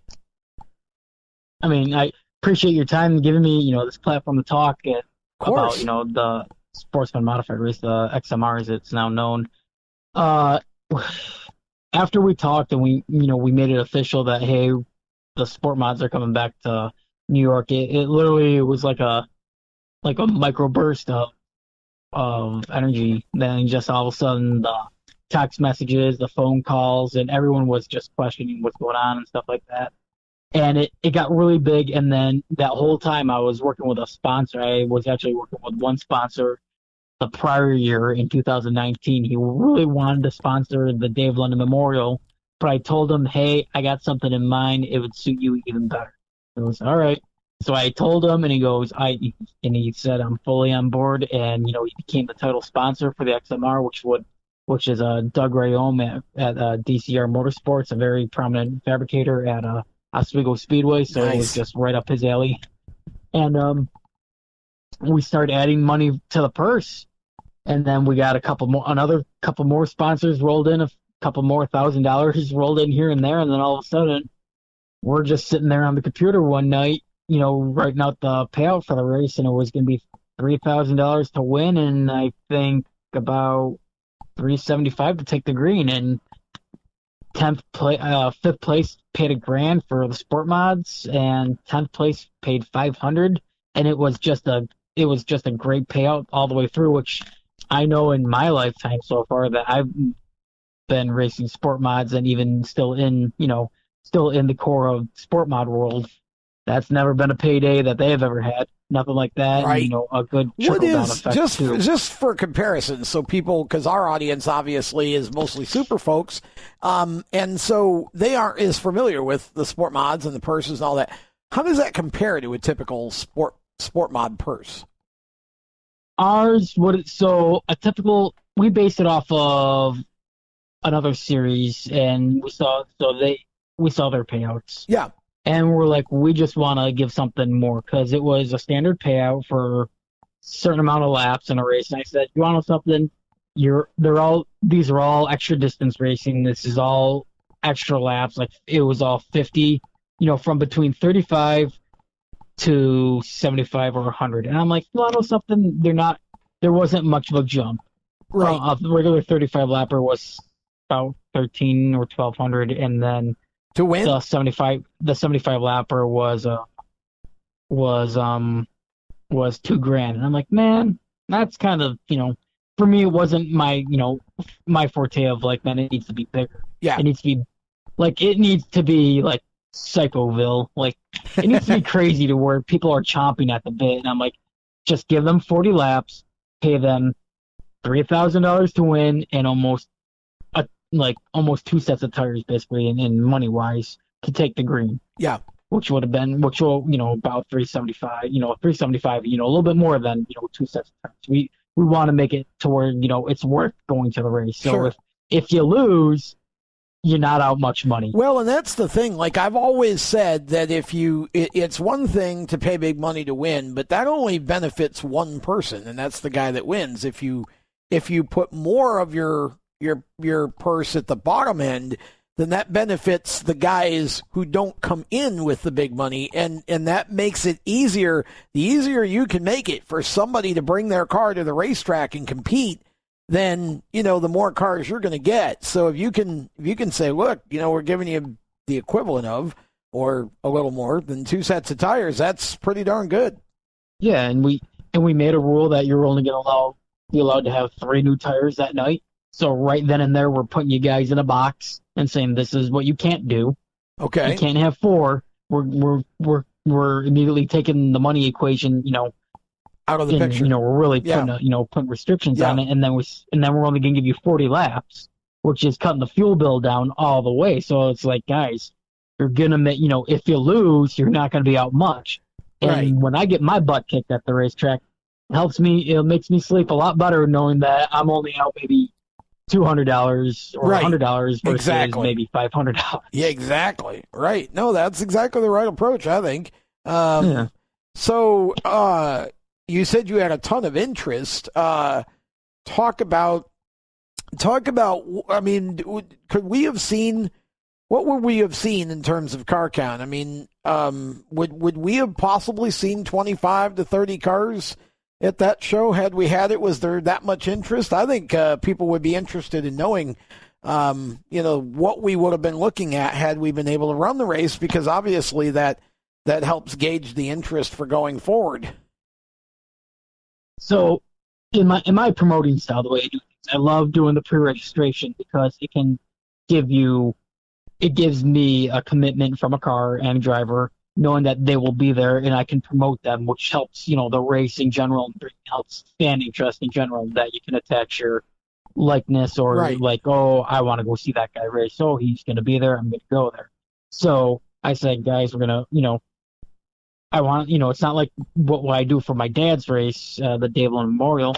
I don't, um, that one's a free registration because I already know 90, the 90% of the teams that would be there anyway. So it's very easy for me to go pick that. This one, I was in a very unknown situation. Right. Never done, I've never done a sport mod race before. So I kind of had to get them in a box and get them committed to a situation. So it was Sure. a $40 entrance fee Makes sense. but that forty dollars would have went to your pit pass. So it Right. was kind of you know, it was you're just paying for your pit pass. So I ended up starting pre-registration uh, a few weeks ago, and within 24 hours we had 22 teams that signed up and prepaid for the event. And the very first person, and it, and it just pains me to say this because he's the biggest wet blanket when it comes to racing, and he, he takes a he, oh take- boy. he takes all the fun out of it for every other driver. But the very first person to register for the race was Big Money Matt Hirschman, and I, I'm like, oh wow, this is serious. You know, Matt was the first one, and then all of a sudden, within within a few hours, we were up to 16. And I'm like, jeez. And then you know, by the next day, you know, we ended up having 22, and I and I know there were other teams that wanted to register for the event. They just couldn't because they didn't know what the other series were doing. They were waiting for, you know, right. they were, Sure. you know, because of the Rona and everything. They were just sitting there saying, "Hey, you know, we can't commit to this because everything else is so, you know, Right. scheduling wise Sure. is so messed up. We don't know what's going on right now, so we got to wait." So, but I can tell you, if now the Rona happened and everything was as normal as be, I we could have cleared thirty. I, I would have I would have put I, I would have guaranteed almost guaranteed we would have cleared thirty in a few in a few days. See, that's fantastic because that says a couple of things. I think to um to to the fans that listen to this show. Number one, these guys really want to race at Oswego. So if they're going to come out come out and race at Oswego, you know, support them and treat them well. Um, you know, because uh, look, sometimes super modified fans can be a little funny about anything that isn't a super modified. But I think the I think the modified uh, you know shows. I think the super fans, a lot of them have always enjoyed that. Um, and I think I think the second thing it tells me is that there is a market in the I will just say the New York area at this point for the exact type of show you were going to put on for those guys because otherwise you're not getting 30 cars. Um, and, and that, I think the fact that Matt Hirschman um, would have, you know, and, and was the first one to register, which is interesting. And I, and I, for those who are wondering, why did, did he just insult Matt Hirschman? It, it, no, we're not. I understand what, you- what you meant, Jody, because what you're saying is, you know, you, you, you have a bunch of guys. Traditionally, this is, how do I say this? politically correct, um, so it doesn't sound like I'm I'm disrespecting the guys. This is not the modified tour. It's not the race of champions modifieds. It's this class is basically it is a main class for some of the tracks that it runs at because it's it's kind of what's evolved out of you know over the years. Um, but but just to say that these guys don't you know run for big money you know and so they would they they're a little less excited about about running for the money if Matt Hirschman's there because they know their chances just went down of actually yeah. winning it. And and again, they're all still coming, uh, but but you know, it's I get it. It's like just like when Kyle Busch shows up with his late model. It's sort of like, oh gosh, you know, because yeah. oh, you just know he's yeah, you know he's going to be because he's got the resources and all that.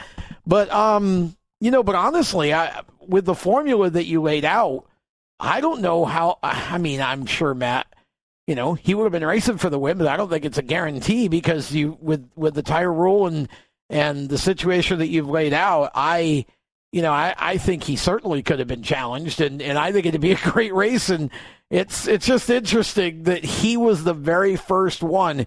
And I think what it says about Matt is he just loves to race and he doesn't care where. Obviously, he wants to race for money. You know, I mean that's that's his deal, but um, he just loves to go racing, and I, I think that's what's great. And I love the SK modifieds up in New England because, again, I think um, you know the, the, the stars in that class, just like I think the stars of of of the the tracks in New York, those guys are great drivers. They're not running SKs or in in New York's language sport mods just simply because they want to. A lot of them are doing it because it's what they can afford, and if you gave them the resources that somebody has that's winning in the modified tour and put him in the, and put those guys in the tour, they would run for wins. And I think, you know, if we can ever get the tour going, I think Tyler Ripken is Tyler Rypkema is going to show you that because with with the new car that he got and you know the equipment and stuff that came with it and and more a little more experience, I think you're going to see just like we've saw we've seen with Patrick Emerling that you know these guys are just as good as anybody on the tour. The only difference is they just can't. They don't have that, you know, couple hundred thousand dollar budget to to go compete with, you know, with the full time teams there.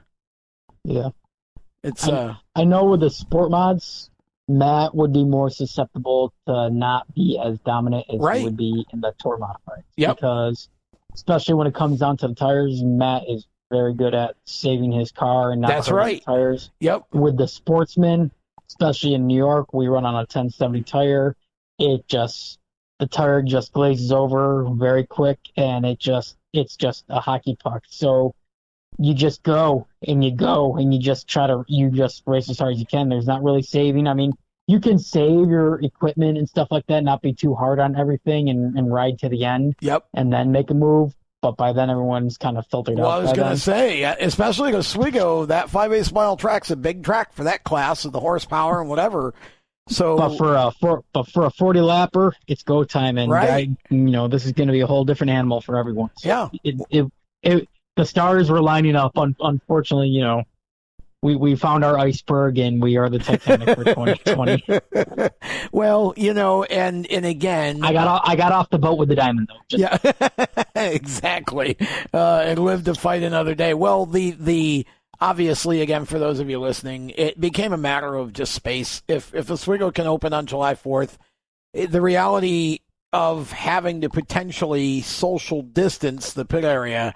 Um, you just can't fit that many cars if you can't use all the available space, and and that's that's really what happened here. So, um, you know, surely hope uh, that uh, maybe with another year of of sort of it, it's funny because it's it you know I kind of look at this like you know for those guys you know you get all excited and it's oh, well so now you have a whole year to think about what 21 can be. And yeah. so maybe we'll get more cars and it'll be a bigger show you know. We're, uh, we're going to be the biggest build up to ever to a race. Right. It's going to be a exactly. year and a half yeah. until, until the I race mean, happens. It's coming guys. It's, yeah. it's going to happen. It, it will happen. It's, hook or bike truck. it's crazy. Uh, but you know we hate that. However um, the news isn't all bad for you because you've still got uh, the Dave London Memorial on Classic Weekend. And, you know, last year, uh, as we talked about the last time that, that you were on, last year was was such a, I think, a shock for a lot of Oswego fans who probably don't pay too much attention to the super stocks um, and maybe don't remember, you know, the the days which it I know it wasn't real long ago, but it was long enough ago that a lot of the fans going to Oswego now maybe weren't, you know, weren't going yet. Um, when the street stocks were there regularly, I mean, you pulled in 40, what 45, 47 cars, something like that. 46 record breaking. Right, right in between. I won. I won. 46 cars. Um, and it's just like, wow. I mean, um, but but the again same mentality to these drivers. Oswego is Daytona, and you know this was the biggest race of their year, and you want to go racing there. Um, I have to believe that we're going to be looking at a similar car count again for Classic Weekend, right? I so I, I joke about this every every time I do something big. I I have to have a step back so with that being said, I don't. I'm not anticipating because of what everything going on and people either a didn't have the money to have. You know, you have to have everything happen correctly to get a great car count. A lot of times, everyone ha- can't have all their cars wrecked. Everyone has to have money, and every everything just has to work well. So, can we break the record? Possibly can. Will we? Will we have less? It's a possibility, but will the race be just as good? You bet, yeah. Oh, I mean, sure. Yeah, you know, it ain't going to change. No. I guarantee you, we're going to have a heck of a consi for the guys trying to make it into the show. Well, that's the so thing. You, you know, know, you know, I'm not, I'm not, I'm not saying, oh yeah, we'll have 46 again. No, because that's that's just not how it works. It's just, you know, it's it's monumental that we'll get that if we if we get to 46 or even 40, it'd be it'd be sweet to see. But if you know, if we get mid to high 30s, I'd be very, very happy for the situation we've all been put in for this year. So well, that's happy. and that's a good point. And, and well, and, and look, let's let's face facts here. Mid to high 30s in terms of how the show is run off. Um, and I'm just putting my promoter or race director hat on right now. You you never want to turn away cars, obviously. Um, yeah. and and and you know you don't want to make people think that you don't want them to come. Um, but but f- strictly for, from the the operation standpoint and, and running the show, 30 to 35 is a little easier to handle. um, oh, you know, yeah. but, but, um, you know, as at now putting my fan hat on, um, I love me some giant car counts. And that's why, you know, next week at Indy, it's, it's really interesting because it looks like, I mean, the super modified car count out there next week looks to be looks to be 20 or above, 20 to 25, which is would be great for a traveling super modified show. But the, like I said earlier, the Midwest Compact Series is you know pushing 60, um, and the, the even the must see racing sprint car field right now is over 30, and they're saying that that could approach 40 which Jeez. is incredible. And here's the deal: the promoter out there says, "You know what? If I get 40 sprint cars, I'm starting them all." And I'm going, "Oh dear God in heaven!" like here we go. Fast and scary. Fast and it's, scary. But it's a three quarter mile track, and, and it's and it's very wide. Um, but yeah, he he's um, you know, he's he's brave. Uh, but it's it's really it's interesting you know like i said if you get if you can get if you can average 30 plus cars for your your shows I mean, you're doing great in today's world, um, today's motorsports well, I landscape. Can, I so. can tell you this. So I was going to hold off, and I w- I wasn't even going to tell you, but since we're here, why not? Since I'm talking Uh-oh. to you, why not? Hang on, let oh me do the. Yeah. oh, spoiler let alert. me let me make spoiler alert. Yeah, Jacob Seelman, who's my my ho- co-host for the Thursday Motorsports Madness show. Jacob Jacob loves it when he hears me imitate him doing his breaking news sounder. So here we go, breaking news. Okay, go ahead. so I can tell you this that uh, this year, even though it says 2000 for the Dave London Memorial, the Mid-State Basement Authorities, Dave London Memorial New York Superstock Race. Even though it says $2,000 to win and uh, 350 take the green, just found out last night that there will be another $1,500 increase coming its way. So we have not figured out where we're putting it in the purse, but the payout for the race is going to be even bigger, and that and it's going to be the biggest payout I've ever done for the DLM. Wow. So it's uh it's it's pretty hefty. I said I'm like, oh okay. Well, I make sure I make sure with my sponsors. I'm like, you sure about this? I'm like, yeah, we're we're totally down for. It. I'm like, mm, all right. So that's not going to so hurt there's your. Gonna, uh, going to be another increase in, in the payout, which is big. That's amazing. well, congratulations, Jody. And, that payout and... that payout would actually will probably trump the sport mod payout if if you can believe it or not. So Incredible. wow. Well, yeah. and that won't hurt your efforts to keep the car count in the 40s. Uh, you know, because and, and, and, and, and, that's always a scary part with know, um with promoting. So my first, the first year I ever got 40 cars for Dad's race, it was only a thousand dollars to win, wow. and a thousand to take the green, and you had 40 cars show up. The next year it was two thousand dollars to win and 350 to take the green, and there was 45 cars. So I only gained five cars for the extra 16,000 we brought in. Well, and then the following year was 35 cars for two grand to win and 200 to take the green. So it just, I don't think it's the money, but I, I'm starting to feel that Dad's race has a shine to it. And I, I think the glory of it is starting to take over. Well, I money, see. I agree. Which is a, which is a cool thing to have. It is, and that that's always because that's your baby. I mean, let's let's be real here. That's that's that's like your kid, and you want your kid to Yeah. be. You want everybody to like your kid, and you want everybody to be happy with your kid, and you want to, you know. I mean, it's it, but but the um, I think the other piece is I I do think uh, Oswego has a certain, and especially on Classic Weekend. I mean, that is that's as big a stage as there is in Northeast short track racing, um, in my opinion. Uh, and it's also you, you can say, well, the race of champions, or well, you know, Thompson World Series, or and and I'm and, and in terms of sort of like crowd or whatever being in with the other stock car divisions, that may be true. But the reason I think that everybody um, loves Oswego on Classic Weekend is because it's a neutral track, number one. So nobody technically, nobody comes in with home track advantage, and you know you can Correct. you can throw a super modified driver or two in the street stock, I suppose, but that's not unless they unless they've driven street stocks prior, it isn't going to you know give them any advantage. Um, so that's Listen, what I'm trying on that deal. I am trying so hard. Oh, that. well, that would be interesting, actually. It, it Um, would be. It really would But I mean, I think I, I, I just think that it's the perfect um, stage. It's a giant, you know, it's a big stage, and there's a lot of people, and it's, you know, it's it's a great atmosphere, and um, you know, obviously the professionalism with which uh, the track is run, and all of the the publicity and all of that stuff that goes along with it. Um, you know, and it's uh, it's it to me. Um, when I when I heard that, that it was coming last year, uh, I said, you know what, perfect, um, perfect place for him, perfect time for him, um, and you know, it, it. I thought it went really well, and I know that um, you know you guys and, the Speedway ha- have have talked and will continue to about well, what can we do to make it even better this year? And um, you know, it's uh, it's I'm sure it's going to be a great show, and hopefully, um, praise the Lord. Uh, by the time Classic Weekend rolls around, um, you know, and, and as we, we talked about with Cam, and Cam said right now, nothing, uh, there's been no talk of altering anything for Classic Weekend because A, it's too far away still, and B, um, it just doesn't look right now like the scenario is lining up to have to do that. Um, Yeah.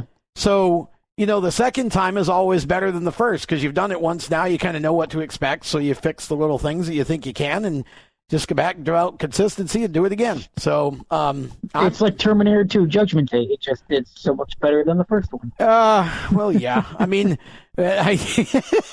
I, that's an interesting. Oh, are, are you are you telling me you did not like the second one? Well, no, no. I was thinking more just in general that some of the franchise. I thought I, I'm not sure that was that that specific comparison may be okay, but when we got to Rocky five and six, I started to lose interest. Um, Ugh. you know, I mean, you you.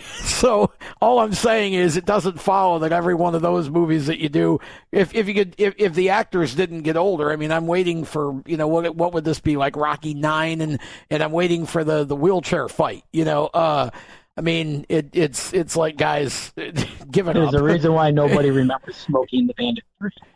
yeah, I actually thought that was that was I thought that was a really good movie, but you know, again, you get to a point sometimes where you can only repeat the same shticks so many times, and then it's like it's over. Um, and when you make Jerry. Re- Jerry Reed the bandit, um, and it wasn't that he wasn't a good bandit, but it was just weird.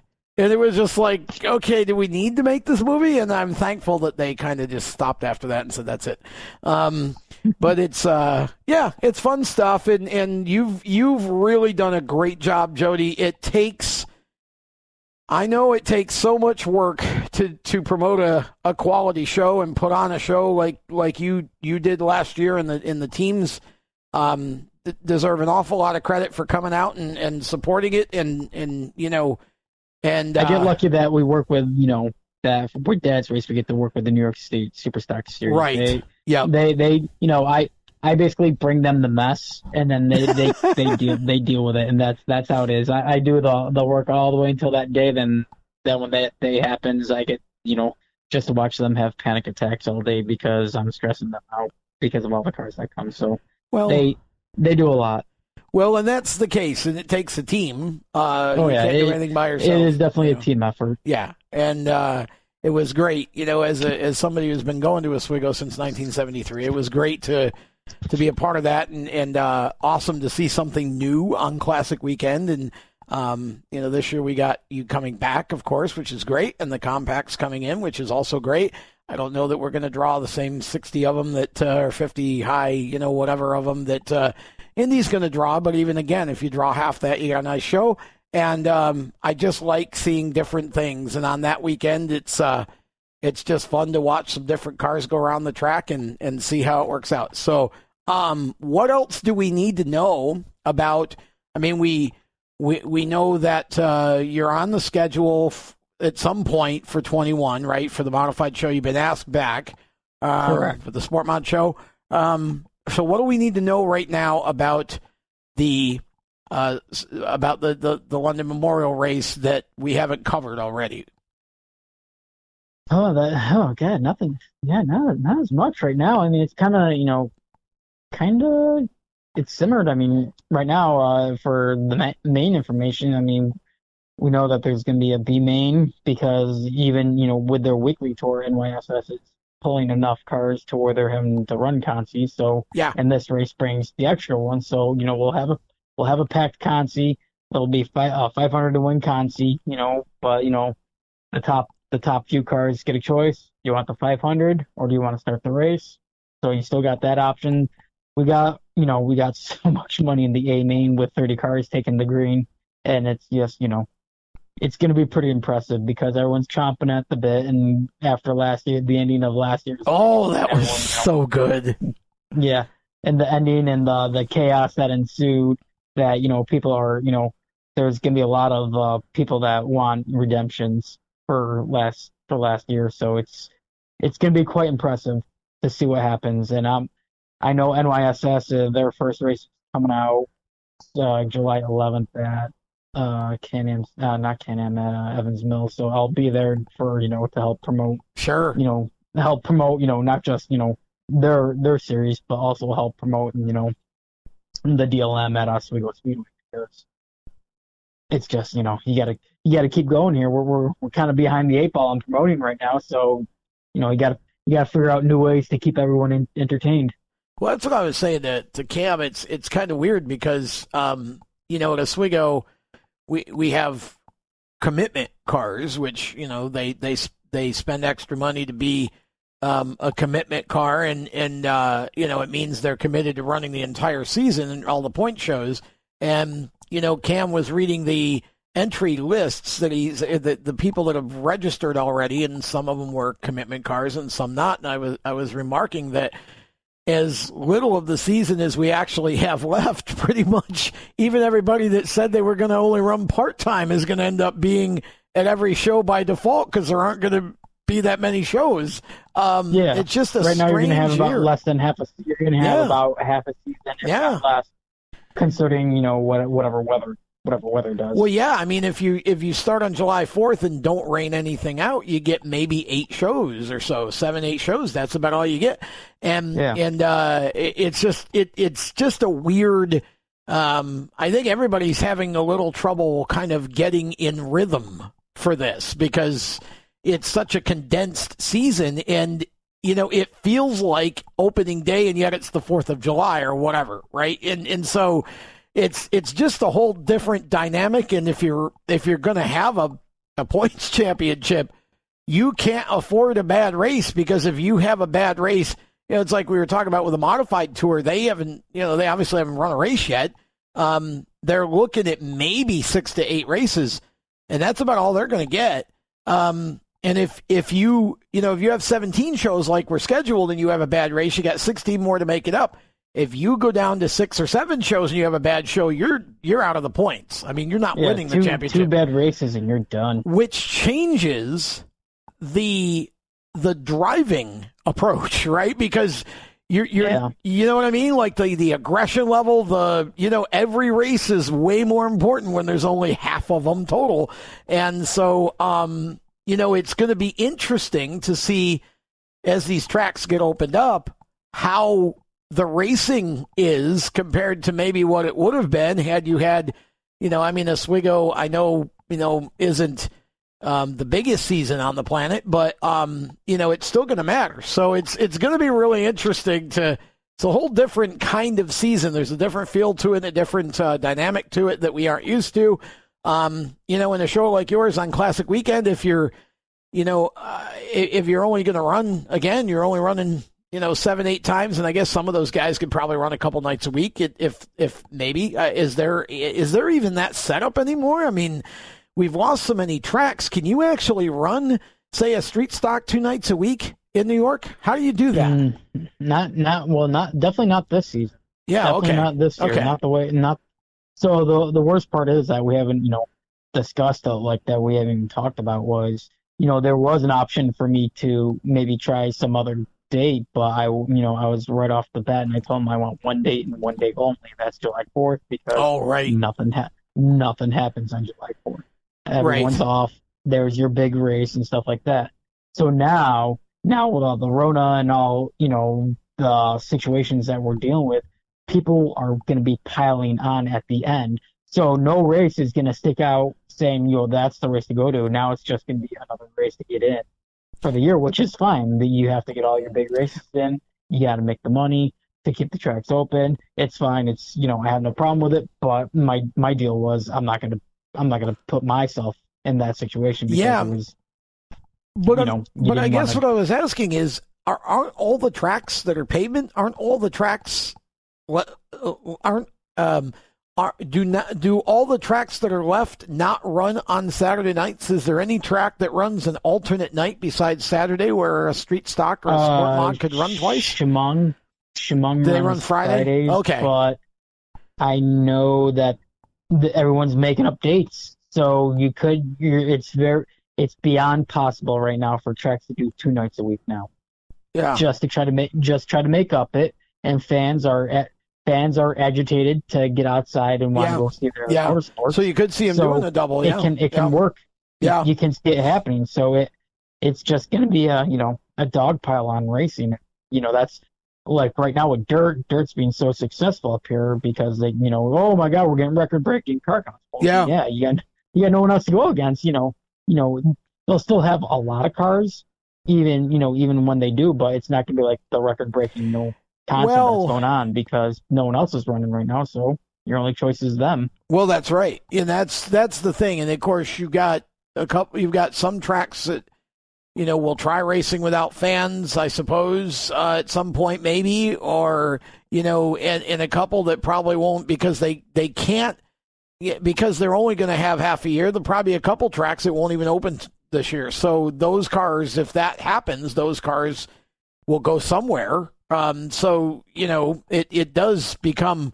I guess it benefits some in some ways, and you know maybe uh, maybe you know others n- not. But um, I just wondered if there were any because I know obviously in the past you've had Spencer on Fridays and um, Evans Mills used to be Sundays at one point.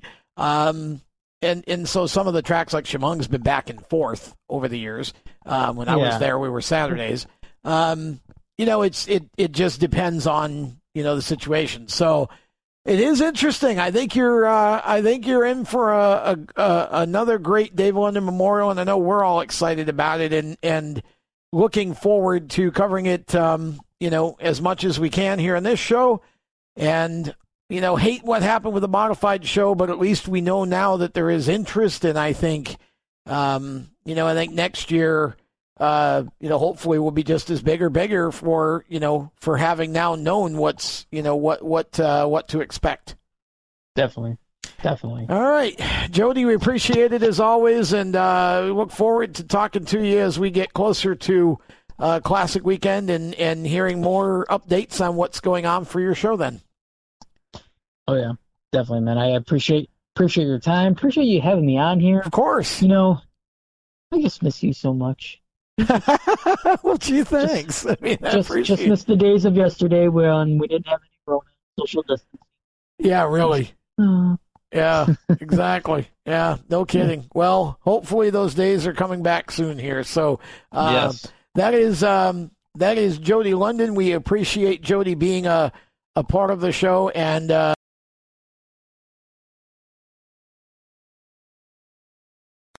Hi, Grandma. Can Nina come over for dinner? Sure. I've been meaning to ask you what would happen if someone offered you a drink? Grandma, if anyone ever does, I want you to say, No, I have too much respect for my family and I don't want to get in trouble. I promise, Grandma. They really do hear you. For tips on what to say, visit underagedrinking.samhsa.gov. That's underagedrinking.samhsa.gov. This message brought to you by SAMHSA and this station. Hi, Grandma. Can Nina come over for dinner? Sure. I've been meaning to ask you what would happen if someone offered you a drink? Grandma. If anyone ever does, I want you to say, No, I have too much respect for my family and I don't want to get in trouble. I promise, Grandma.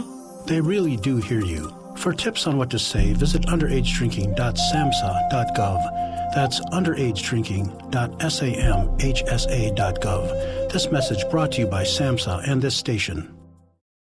Before we uh, close this show, I wanted to mention one thing. I had uh, brought up in the open the fact that uh, I was going to try to check with Jimmy Ferlito on the status of the old timers reunion for the season, given all of the uh, circumstances surrounding the virus and travel and all of that uh, stuff. And I did send a text to Jimmy while we were putting the show together here today and I just got a text back from him in time to do this uh, final segment here. So um, here is what Jim had to say. Regarding the old timers reunion for 2020, Jim Ferlito said, We are just waiting for a few things to happen. If the Speedway is racing with fans, we definitely will have it. The only thing the only other thing that would possibly prevent it would be if the Can Am border, the Canadian American border, re- remains closed. Uh, the bowling alley, obviously, another factor, uh, but um, it it seems like the intent right now is to try to find a way to hold it.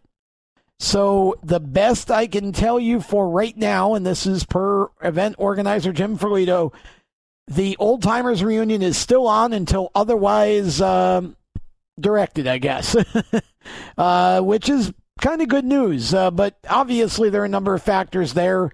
Uh, Jimmy points out the Canadian American border. Uh, I mentioned this in the segment with Camden that you know a lot of Canadian drivers uh, take part, and um, Canadian folks come in for that. So that certainly is a complication depending on what happens with the border situation.